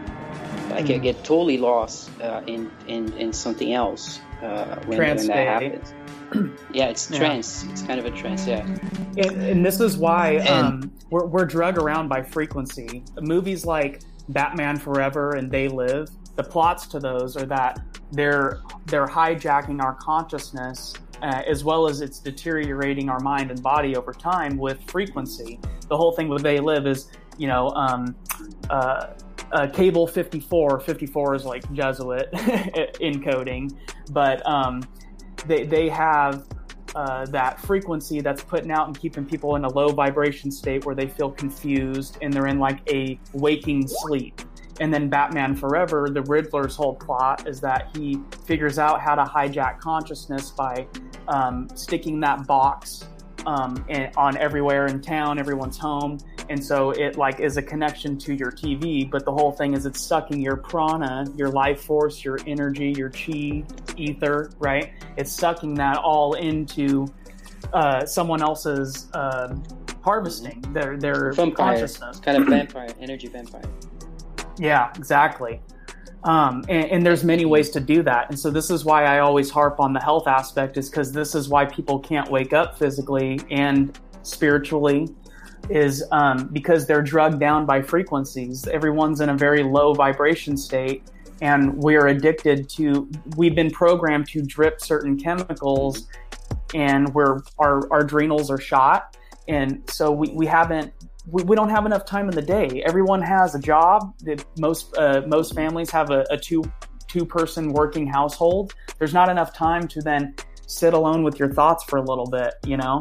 And all of what Raja Yoga was was how to break Maya, you know, how to break illusion. Illusion. Um, it, yeah, exactly. And it, it- coincidentally, this is just a little side note: is that with George, the whole George Floyd thing, the lady that um, he worked at that club, and the lady that owned the club was her name was Maya Rivera, Maya River, and there's all that's a um, ISIS ritual there. She was essentially somewhat of the ISIS figure in that because ISIS is always connected to a, a river. Um, yeah, and then yeah, so I don't want to get on that tangent, but there's always uh, that encoding with uh, crushing Maya. Um, we're in the state of the Kali Yuga, where where um, and when you look into like the Kali Yugas, uh, they're talking about this time period right now, uh, and it's essentially same thing as Revelation, where we crush what we know as reality, and it's like the phoenix, you know, uh, rising from the ashes again, you know. Yeah, that's a symbology for sure. That's what the Q movement is. 17 represents Q2. That's a Jesuit thing. Exactly. But hey, real fast, I just want to hear y'all's take on this. Predisposition aside, right? I find it kind of interesting. You know how they invert everything? Well, so it appears um, that Yeshua was born on September 11th and that he was crucified on 33 AD is the story, right?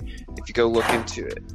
Um, and then they start building the towers 33 years before it collapses on September 11th. So it's backwards, right?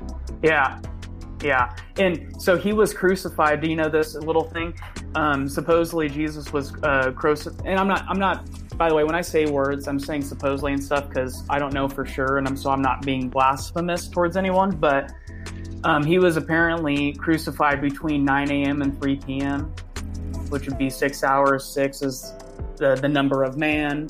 Um, the whole thing with this uh, hold on i have it here the, the whole thing i guess when you take um, either yeshua eh, or uh, jesus's name through uh, in pictographs so when you take it back into pictographs i guess what it spells out or what it's trying to sim- uh, say in symbology and let me get this because i don't want to get it wrong but i'm pretty sure what it uh, says is um, oh my god the hand that that um destroys the house of the eye. And like i said you're in between two temples and the whole thing with the two towers coming down. Those were the two pillars freemasonic order joaquin and boaz.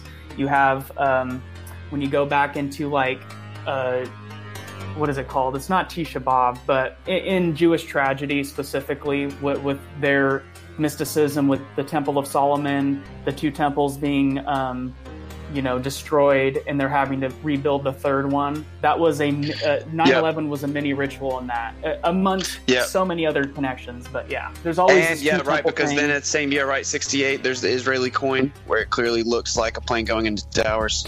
And they want to rebuild the third 1968 temple, is when that came Solomon's out. temple. and that is Donald Trump, the, the guy who is going to make it, and that's it for real, supposedly, right? I mean, that is what is happening today. And uh, for I, I don't know if you want to, I finish my my story. Yeah, yes, please, please, please, please, please. Yeah, you're you're saying so you're in the intellectual dream and then the emotional dream. And then covered? the third one is the premonition dreams, and I have a few in my life. Uh, I, I have a few related with my family, for example, and, and I avoid to have like a arm break uh, for uh, for my uh, brother. Uh, it was like uh, I, I dreamed something that happened two days later, and you recognize in the real uh, events or in the real life because you have like uh, tiny breadcrumbs along the day when suddenly you know uh, I saw my brother uh, in the play ball um, play soccer game and everything start happening you know like like, like was in the dream so I yelling I yell him I don't know if that is correct word I scream him like uh, stop!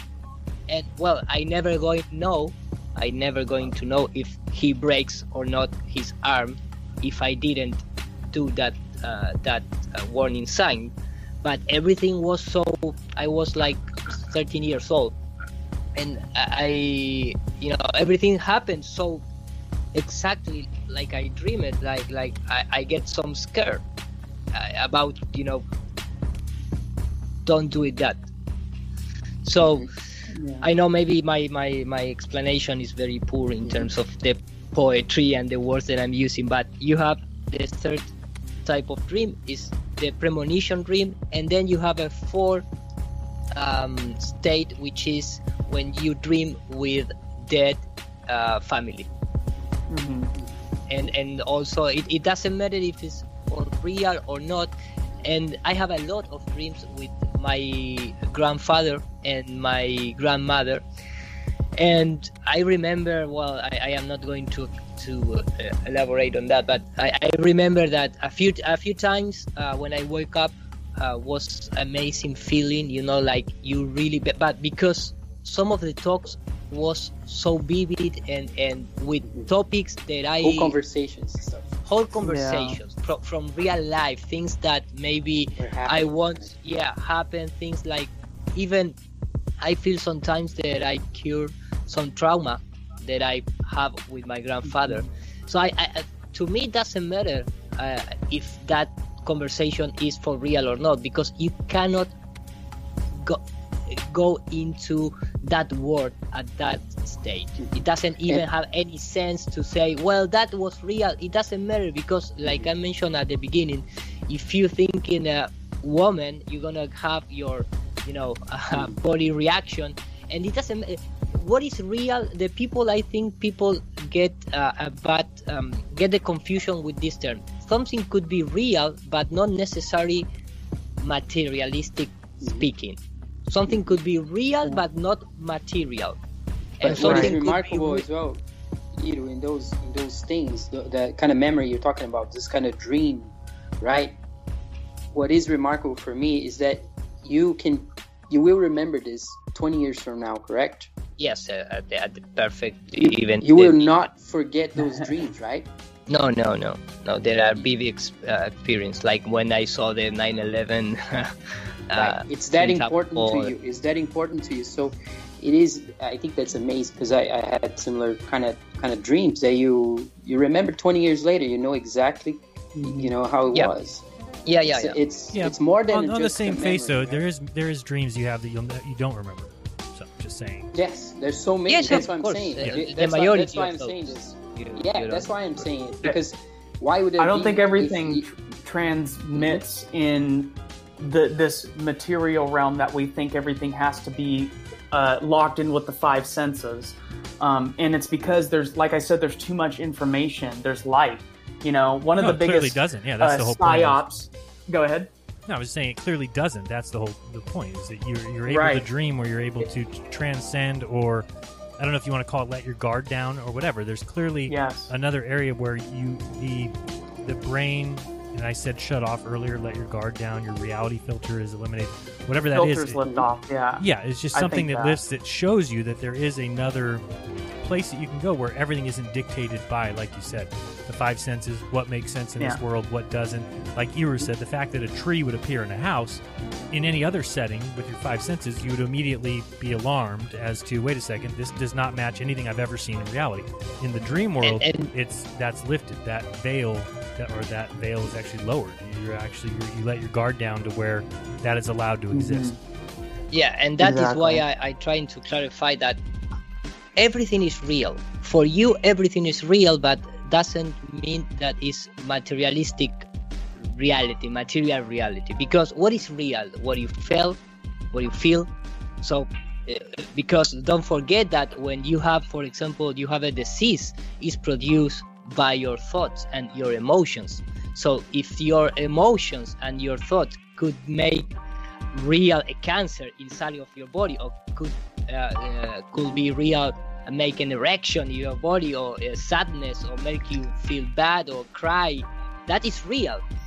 The thought and the emotion is real. It's not material. It's not it's not something that you can quantify it and, and show particles uh, carry on the sadness but it's real so every all things that happen in the in dreams are reality but not in terms of something ma- materialistic speaking i don't know if i express Yeah, uh, yeah. good and then you yeah, have but based on so what you you're saying the- there, would you then say that Mars and Jupiter and these planets they're real? Then, Well, because- they're programmed and they're programmed in because why not? Uh, it- it- they are, but they're not. for That- example that- like I for said, example when yeah. when people They're talk about when when people talk about like uh, Nikola Tesla received message from Mars right? Everyone right. read that. So he says so yeah so supposedly for me it, it doesn't have any kind of uh, strange uh, you know thing because we assume that planets are rocks but maybe planet are consciousness. So he received like a Sure. telepathic, uh, you know, some. That's so the- we don't we don't know what that uh, things in the sky. Well, that that's are. the version in the Mahabharata Iru, that I talked about before. In the Mahabharata, when Arjuna goes up towards a star, it is a world of where there's beings living there, and it's this whole realm that he describes. But for them, that's what it is in that cosmology, and it is Yeah. a flat world. What I one. try, what I'm trying to say is when people talk about that story about Tesla, uh, uh, immediately they assume there is a being with an antenna Yeah. uh, sending signals because they want to transfer the, the you know people trying to transfer the way that uh, when we share information which is something that nobody can prove because there is no any particle that car- carry on information. But people assume that for transmitting information you need two antennas or and a receiver and you know uh, and a emitter.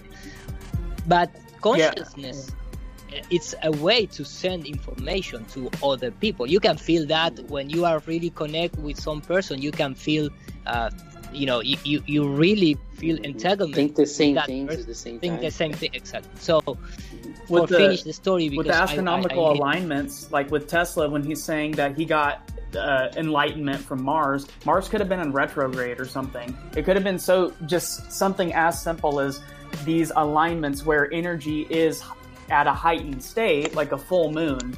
If people don't believe this, like the full full Mm-hmm. moon, go out under that and feel the energy it, without woo woo aside you know, the harvest moon, I've talked about that too. The harvest moon is, is totally tied into not that it's just in October and, and all that. There's always a micro macro in the meaning. And what the original, one of the original meanings was, is that farmers would harvest in the moonlight because the moon is drawing energy up to the mm-hmm. top of the plant. And that would be like a, you know, a, a tenfold differential in their, their nutrient density in the crop because it's all being pulled up. You know, moon days suck, Mondays suck, and like how the moon has the same amount of uh, uh, days in a month cycle, like how there's the same amount of days in a menstrual cycle.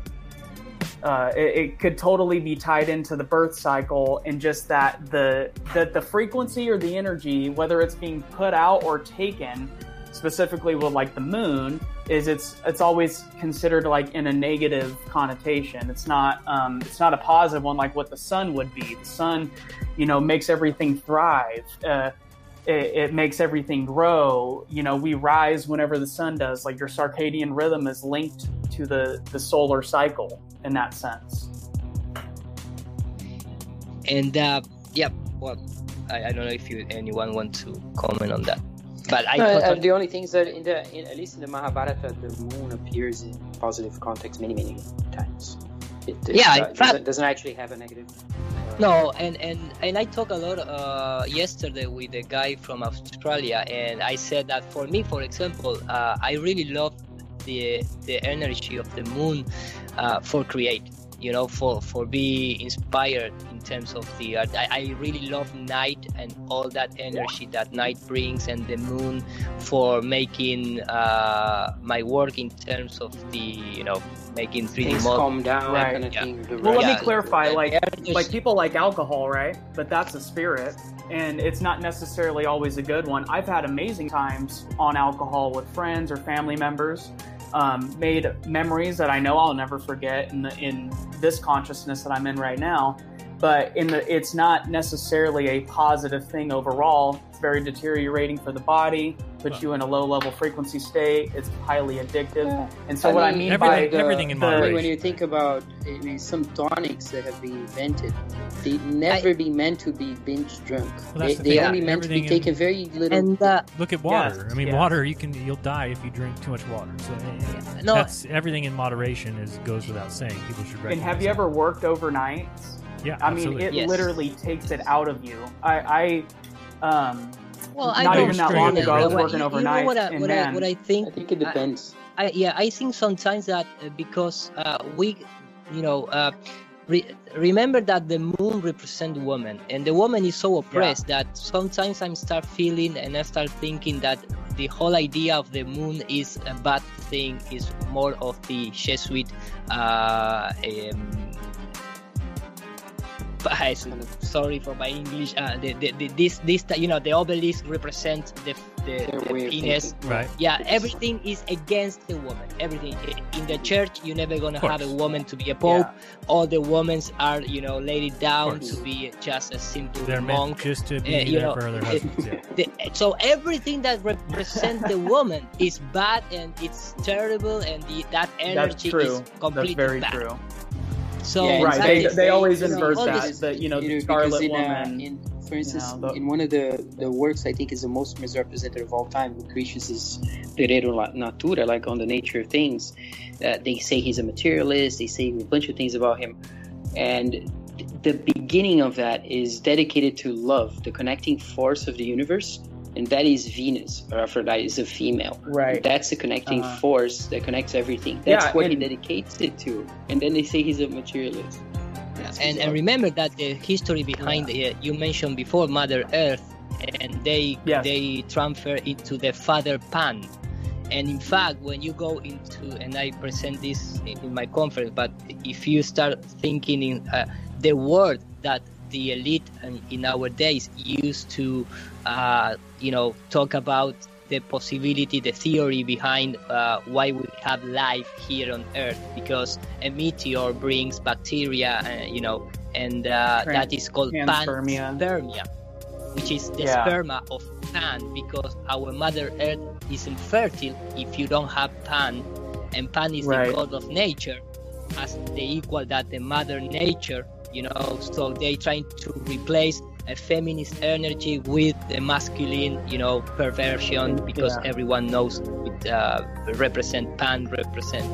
But for finish the the story, so you have those four states: the intellectual dreams, the emotional dreams, which is the most common uh, dreams of all. Then you have the premonition dreams. You have when you talk with um, dead dead families, and then you have the astral project, uh, the astral projection dream, which is the the, the, the thing, yeah, the, the thing that that happened to me the first time because Lucid you dream. project. Yeah, no, I don't like to call lucid because lucid, everyone knows who Or lucid is. Lucifer, Oh, right? So Lucy. I, I prefer yeah, to I prefer to call consciousness dream.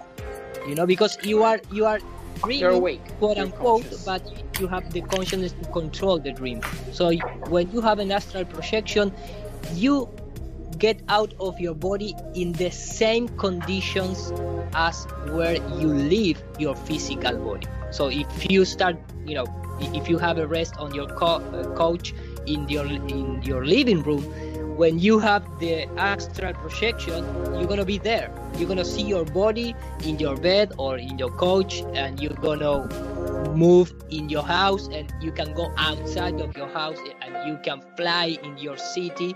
But everything is interacting in the real world, and then you have the um, astral projection um, uh, travel or, or, or- or journey where you go into complete different place uh, where you leave your body but you are you you, you have the You're somewhere consciousness yeah somewhere else but Oh my goodness. you have you have your consciousness and you control that experience and you can That, that happened when I was people and- 16. When I was 16 in the States, and we had been like exhausted from skiing or whatever. And one one more, I, we, I was sleeping in the basement. It was snowing. It was in Utah. And but I woke up and I was in Brazil. I was in my room in Brazil. And I was looking around. it's like, I can't believe I'm here. Why am I here? What am I doing here? I started to go yes, desperate. I was like, what the hell am I doing? It looked exactly like my room, everything. And then suddenly it started fogging out, and I was looking at the window. I was in Utah. Yeah, well, I have a few of those dreams, and uh, I I have all the I, I pass the, the the six states of these dreamings, and also I have a really bad dreams when I felt that someone possessed me, and and and was really shocked uh, about that. Archon. but the the thing is, after the first time, I I'm start trying to understand what happened, but how to control and how to get back to that state. And that is why I sent this uh, link that uh, Jedans opened just for a tiny. Well, I put it on. I put it on. Uh, I put it in the chat Yeah. for everybody. which is okay which is the lucid dreams And why I showed this webpage, and I talk about this a few times in the past, but for me, it's one of the best one in terms of it's well, first of all, it's free in terms of that you can download your uh, you can uh, it's like in 22 languages or, or more. You can download it for free the practice.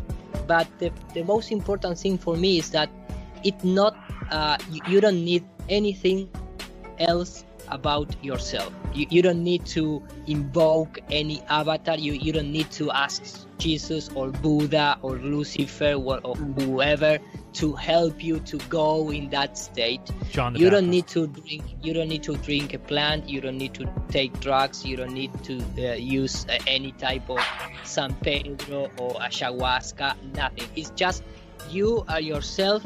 It's very it's very easy in terms of the practice is the practice itself but it's hard to achieve that state but the technique is simple. It, it's not something that for example it's like I, I tell you well if you do you know uh, i don't know uh, uh, 20 jumps in the air above 30 centimeters you're gonna get out of your body. Well Nice. maybe for you it's hard because you don't have the physical state to do that but in terms of what implies is very easy. It's just make 20 jumps so the thing here is that when you go to sleep you need to do uh, uh, you know two three steps to start working on that. So the the actual thing that you need to do is easy but it's very hard to get focus and, and, and to achieve that moment. For example the freemasonry i i always read that they have like a, a, a trick to do because they they hack the the state of the dream doing something that is very clever in fact. And i i practice that and and, and works which is you need to like uh, between 10 and 15 days you know two weeks uh, all the time like six to eight or even if you want 10 times a day you just take a moment of two minutes and you start look your hands and analyze the scratches the dirt the splats you know things that mm. call your attention in your in your hands and you just see from the palms you turn around and you touch it. But you by yourself alone completely focus in your hand. And after those two minutes of see your hands you ask yourself i'm a dream and you respond yourself. And you respond of course no i am not dreaming. So you do that like 10 times a day and because you are pre-programming yourself it's gonna happen what or what is gonna happen is that when you go to sleep some of those days in your dream you're gonna see your hands and you're going to repeat the same question but immediately you're going to respond yourself yes i'm dreaming. And then something like something very strange happened because when you realize that you are dreaming everything turns like crazy because you start like have a Yeah. really nice emotion and because if you are an, an emotional guy you lose connection. It's like for example everyone who plays who, who play a, a, a musical instrument. For example well i remember when i learned my first uh, pentatonic uh, scale. Uh, when i start you know you know sh- shamming on some kind of back uh, track of uh, blues at the if you fe- if you feel the music everything goes with the flow. But when you start mm-hmm. thinking to see yourself from outside playing that song and say oh it's it, I, I can play this scale you fail. Because you transform the flow of feeling in the flow of thinking. And think is more slow than feel. So in the state of the dream y- you, you you you must be you cannot be like a child saying to yourself oh i'm doing it. I'm i have consciousness in this dream because you're going to wake up. And that is I something that's going to okay. happen to you the first time because we are all all of us are like a child in, in the first things that we practice and something get good you know get nice. But with the practice uh, you're going to start to control your dreams. And that's very nice. And for finish I also uh, paste this link in the um, in the chat section. which is a really good movie in terms of talking about the, the, the Tibetan books of the dead and how the reincarnation and how you reborn or you select to be again in this world and things like that, which is called Enter the Void. That is the, the, the name of the movie. For me, it's very interesting. I don't agree 100%, but if you want to have like a, a notion about uh, what could be or, or why we are again uh, in this state of reincarnation, it's very interesting at least to, to take a look and, and analyze that movie because it's, it's very impressive. a lot of the time whenever i'm um, it's it's literally on the same lines as um, what you just said is um, when you're trying to help someone slow their thoughts down because we're on sensory overload we're programmed to be that way. Um, one way of, of thinking about it that could help someone get out of their own way is to have them think about their thoughts as being a river. And your river uh, your, uh, your thoughts are the river and the river is flowing. And thoughts they just keep flowing. They never really stop. And so as you're look you're sitting on you know the river bank you're looking out at the river and you if every time a ripple happened in the water which would be a thought and you just jumped at every ripple that you'd be just jumping in the water the whole time so instead you you essentially you focus back in on your breath your pranayama which means uh, to either let go or to contain it's to, to let flow or to contain to use the energy. So you're allowing it to just keep floating by. And then if another ripple happens, you just keep floating by. So it just allows you to assess your thoughts so that you just don't jump on every single one that you have. Um, and I think on the same lines of that, you, you were talking about how one way of, of being conscious or, or uh, conscious in that dream state would be to look at your hands, right? Um, uh, same thing as kind of like Inception, the movie, is how he has Mhm, that yeah. little spinning thing to allow him to know what uh, realm he's in, um, whether he's in the dream state realm or if he's in what he would call, you know, material reality. Um, there, that's why they're, you know, shamans have had beads. It's it's for grounding. Um, there, there's many ways to ground too, but it's to allow you if you were on a, sh- a shaman, uh, if you were doing a, a, uh journey, if you're going and you were getting uh, put through a psychedelic journey by a shaman, um, induced by a multitude of things. It doesn't mean always taking something that is um, a psychedelic. You produce it. So one way is to do it is you can go into a sweat lodge. You can go to a, a sweat lodge and um, you have to do some prep work before you get in there, or else you're gonna essentially be fighting yourself the whole time because we have demons with inside ourselves, whether it's your your uh, your memories, you know, your um, traumas from things that have happened to you, or like I said, what's in your gut. You know, your gut is where like 90% of your neurons are, are built, and um, so if your gut's thrown off, you're not even to think clearly. And so um, there, there's a whole process to how to get shaman through breaking Maya, the illusion, so that you can understand, you can live here to the fullest. It's like you're reborn again, so that in this realm, you can learn what you need to learn so that you don't have to necessarily come back to this realm. So you can kind of level up in that bardo. And some people think it's the archons that trick you back into this matrix system in the light. You know, they trick you back into the light, um, which is, you know, like a vagina opening up, you coming back out as a baby. And there's many references in mystic texts. There's also some in like pop culture or cinematography.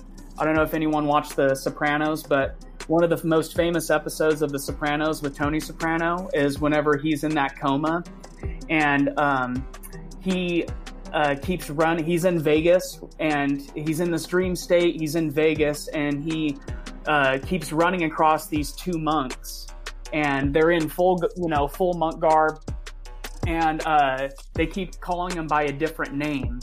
And uh, he's like super confused, and he, for some reason, he's a different. He's that guy. He thinks he's like, I have this briefcase, and it's for whatever reason, it's this other guy's, but I'm not that guy. And he keeps telling these monks that.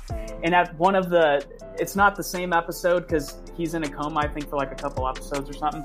But at the end of it, it's essentially the archons that disguise themselves as a loved one in that dream state, which happens to be his cousin that I think he killed in the in the show. But nevertheless, there he's like out at a ranch and he's like, What the heck am I doing here? Essentially. He's like looking around and his cousin stands there and starts talking to him and he's essentially trying to rope him into coming inside the house and it's like a farmhouse and he's like you know come inside everyone's waiting for you and there's just light like the door is open the lights are on there's just light coming out of it and that's kind of one of those uh, examples in uh, cinematography where it's talking about possibly getting tricked by an archon entity that you know recycles those back in or however you want to say it. I don't know what, Yeah, what you guys remember think about that, the uh, uh, LSD, it's uh, I mean a league of spiritual discovery, and what they're trying to do is like uh, ma- uh, you know make synthetic uh, door, uh, you know, the shortcut to access at that state, and you know blow the people's mind and everything, you know, everything against nature. That's good for them. Iru, that is you in the chat, right? Yes, it's me, and I, I unfortunately trying to put you uh, called a word, uh, but you are so pathetic, and, and Yeah. I just uh, put a, another guy. So I saw sorry that. so much for. I, st- I started thinking as soon as I saw I- that, I, I- thought I gave the wrong guy the ranch. I was like, oh shit, this guy's trying to call people names, but then it's you. Um, yeah, a lot of people in the chat say that- saying it all that depends on how you use uh, Oh, marijuana. Obviously, that's the the case, uh, as everybody knows. Yeah, I mean, a lot of people saying, oh, if you smoke too much weed, you don't dream. I think that is the case, and you got to use everything in moderation. And I think so out there- too, yeah. Yeah. There's people out there saying, oh, well, and not I, by Monsanto. No, no, no, you got to I. I was to gonna say, I was gonna say that in the as far as the stories from why people reincarnate uh, that I know from the Brazilian literature and a bunch of other stuff that I read, the what the accounts seem to indicate is that people prepare to come back for for different reasons for people that they love. They go, they are bound by by bonds of love. Essentially, you come to help someone out or to be there for somebody. Usually, case that's and that, and then and then, but there's also some kind of transcendence uh, in that there would be other realms. But there's like Mhm. it's what I think Jeran mentioned. Is like he would never go to heaven and be happy if somebody's suffering somewhere else, or if he, you know, leaving people behind and things like that. And that seems to be the case when people pass. Uh, that, that sometimes they get they get a, continue to be attached, or, or they will. th- There's just prepared reincarnation stories. There are many of them. Um, so Yeah, I where mean, like, it's you all opt explained through back this kind of into bond of coming. So the idea is that if you kill somebody, what- I think cause harm to someone, you have to redress that, and one of the ways would be to give them life. Um, for instance. Yeah, but Guys, again, sorry, I, could I need to go. Um, All it's right, a little late. Yeah. okay. Take Goodbye, everyone, and, and thank you so much for having me on and for all the support you really give me. Yeah, absolutely. Bye, Iru. Support Iru, everybody. Bye-bye. Yeah, we're gonna close the show. Bye, down Iru. See you. Sunday. Nice See you talking to you, Sunday. Yeah, Globebusters guys, Sunday, uh, back with Bob at the helm, and it's going to be a you know all flatter. So definitely tune into that. That'll be I don't know if it'll be on the YouTube channel for sure. It'll be on my D Live and Bob's D Live, which is uh, dlive.tv slash Globebusters hyphen fe. That I remember. And Chris, we got to um, get you on a show. I'll, I'll text you and we'll work out a time, and uh, we'll just do an interview, and maybe you can bring some of your I don't know, best thoughts. Uh, you seem to have good comments on everything, but uh, you know, to get it down to an hour to where you can kind of, um, I don't know, get some more people to check out your podcast and your website. And I think you should do some videos. I think people would enjoy, um, you know, and like you said, you said you have some videos where you're just sitting there talking. I mean, that's all it takes. Put Dude, couple. I, I don't even know how to share screen and stuff. I I, I haven't like It's so I haven't easy. put a lot of time into trying to figure out. But I, I tried to set up a D Live and I went through the process and then it didn't do my first stream. It like wouldn't connect. And Okay. with YouTube, I know you can't share screen unless you stream it through something else. So I'm trying to figure out all of that. Essentially, you know, uh, my my podcast is me just speaking and I'll have a cover art that I'll like maybe touch, you know, I'll touch on with that and have a narrative that I go with. But uh, yeah, I, I know I'm trying to figure it out. Yeah, it's help. easy. It's easy. I'll, I'll, I'll teach you then. Um, I don't know if I need to do a video. I probably should do a video for everyone. I, I think I've done one in the past, but just a you know simple, uh, whether it's live streaming or video making. At this point, um, and again, I say it's simple, but I was in the same boat where I said I couldn't possibly do this, and I bought a three dollar video making software from Goodwill or something, and and uh, just threw it threw it in there because I saw what Mark Sargent was doing. So I think a lot of people can do that. And if you, yeah, live streaming took a while to learn, but it's uh, pretty easy, and OBS is pretty easy. I can set you up with that and show you how to live. Oh, stream, that's so. what I downloaded. Um, OBS. I, I set it up. I, like I, you know, D Live gives you that subscri- um, the breakdown on how to do it, and I went through all that, and yeah, I'd love to learn, man. Okay. Definitely, any help is accepted here. Yeah, it'd be Need great. We need we need more voices in the uh, movement for sure, and just you know, the truth speakers. And I I love anybody who is open minded and and brings new things to the table. Uh, I'm always open for that, and you know, that's what a lot of people have a hard time with. They, you know, I hate this show. It's not going. You know, I don't like what this guy's talking about. I don't like. What, and people just need to learn that you know you don't have to watch every show. That's what's great about you know providing all this content. People can choose what they want to listen to and what they want to watch, and then they don't need to watch things they don't like. So, people don't like Chris, then you wouldn't watch his channel. If you don't like me, I don't know what you're doing here. Um, but yeah, that's the way it goes. So let's round out the show again. Globebusters Sunday. Uh, we have uh, Iru who is on. So you know, thank you, Iru, and you can support him at patreon.com slash todos. Uh, a lot of us have Patreons. You can go to my website, jeranism.com, click link, and then um, you know there's a link to a few of us and our Patreon. So if you want to support, you know, five dollars each person would be great.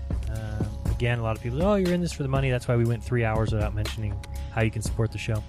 But it does keep this going. A big thanks to my patrons. We had a fun. Uh, thanks for joining us, by the way, uh, Rodrigo. Uh, we had a patrons only hangout on last Sunday, and we're going to do that the first Sunday of every month. And um, it was a lot of fun. So thank you cool. everyone who joined, and that is available on my website now. So people who are patrons, you just go in there, sign in, hit patrons on the menu, and you'll be, you know, there's a button for patron only content, and you'll be able to catch that. So it was fun having everybody on.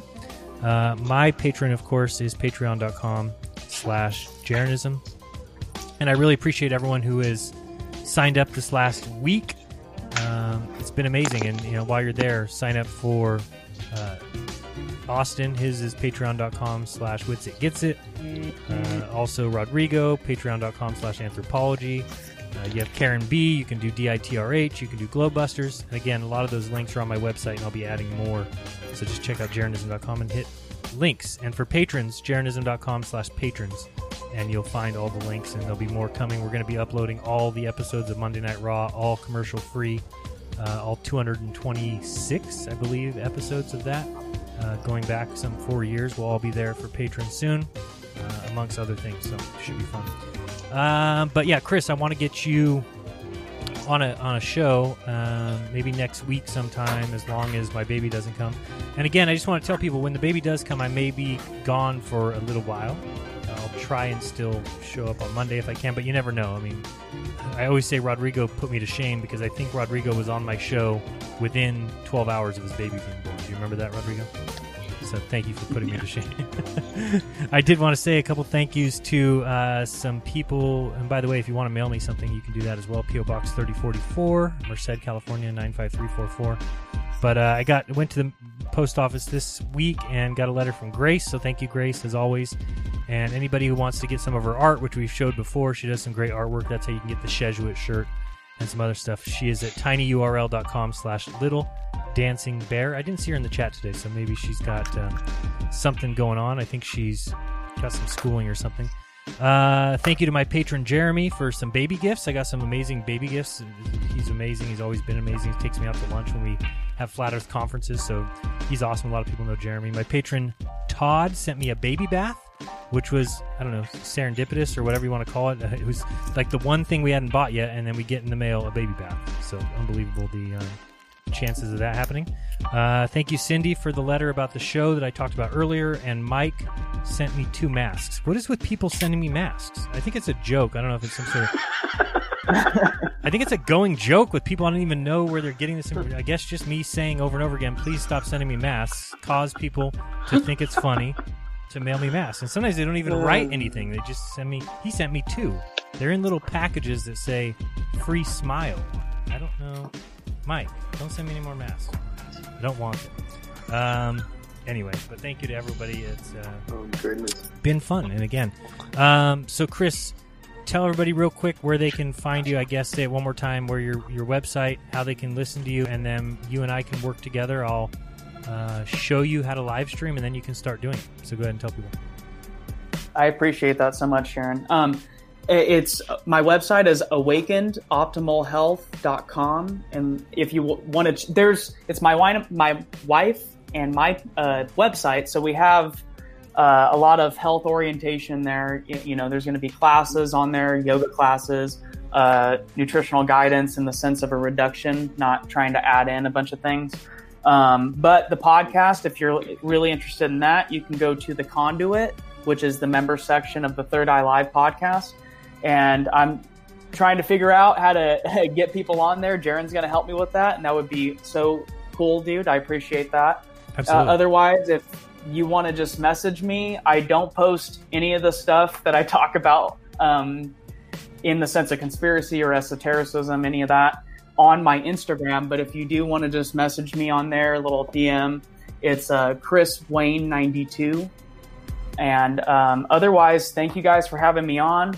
Um, I really appreciate it. It's definitely been uh, a long time coming in the sense that you know I, have listened to you guys for so long, and it's just very uh, you know surreal to to be on the show with you guys. So thank you for having me on. Well, it's awesome. It's what we're here for. Yeah, you and, felt the right moment, right? You felt the synchronicity.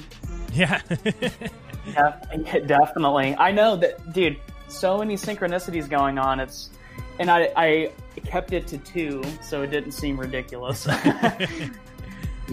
All right. Well, thanks for coming on. Um, and like I said, I'll reach out to you and text, and we'll figure out a time maybe next week that we can come on and do an hour show, and then also um, somehow I'll show you how to live stream. Whether I share that my would screen be or awesome. something. Yeah. All right. Sounds good. Thanks, Chris. Awesome. Thank you. Yeah. Take care, everyone. Take it easy. All right, so that was Cheers. Chris. If people want to um, follow him, please do so, and I'll have him on my channel. And uh, I'm also going to show him how to live stream, and he'll start doing some live streams if anybody else wants to do something like that. The great thing is you can join. Uh, call Monday nights. We do a lot of shows where uh, the Thursday show, the second half of the show that I do with Dirth and Stein, uh, we let people call in. So a lot of people have been joining that way and getting in contact with us that way. Uh, become a patron and join us in the patron only hangouts. There's you know lots of options. Uh, is Austin still here? did he leave? Yeah, yeah, I'm here. Oh, thank I'm you, here. What's up, bro? Uh, what's new with you? Uh, yeah, thank you. It's real. I like it. I, I, I will show it real quick, but go ahead. Uh, tell people Uh, what's going on with you. Well, I just, as you can see, I'm stepping up my meme game. Um, I like it. Yeah, I don't know. I, I don't have any definitive plans. I feel bad. I keep saying I'm just like a real busy person. I gotta work and blah blah blah. But um, I'm I'm still trying to set up a, a couple things. I'm thinking about maybe a side little show, and then maybe I'll have to do it in the morning. I work all day, come home. I don't know, but I'm trying to figure out the the time that would be best for everybody. But I'm gonna start. I'm going to start streaming on YouTube and D Live eventually. But anyway, that's One uh, day. Yeah, that's all I got. Well, we Are you appreciate gonna you being do here. the on the lounge. the whole implosion thing? Well, just yeah, just bullet style. Call out everything they tell us we're not allowed to talk about. Well, So, maybe do a couple of the couple shows on YouTube and kind of get people to go to your D Live, and then start doing a show on D Live only.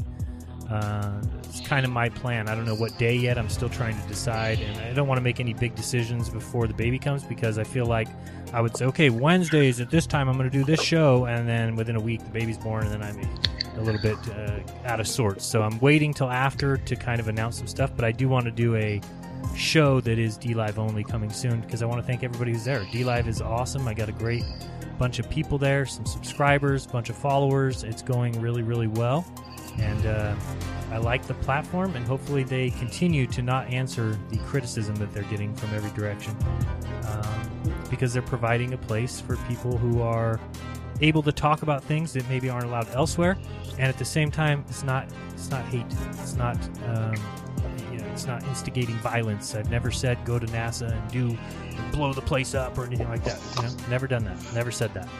Um, there's other ways that we can figure this out. Talk about it.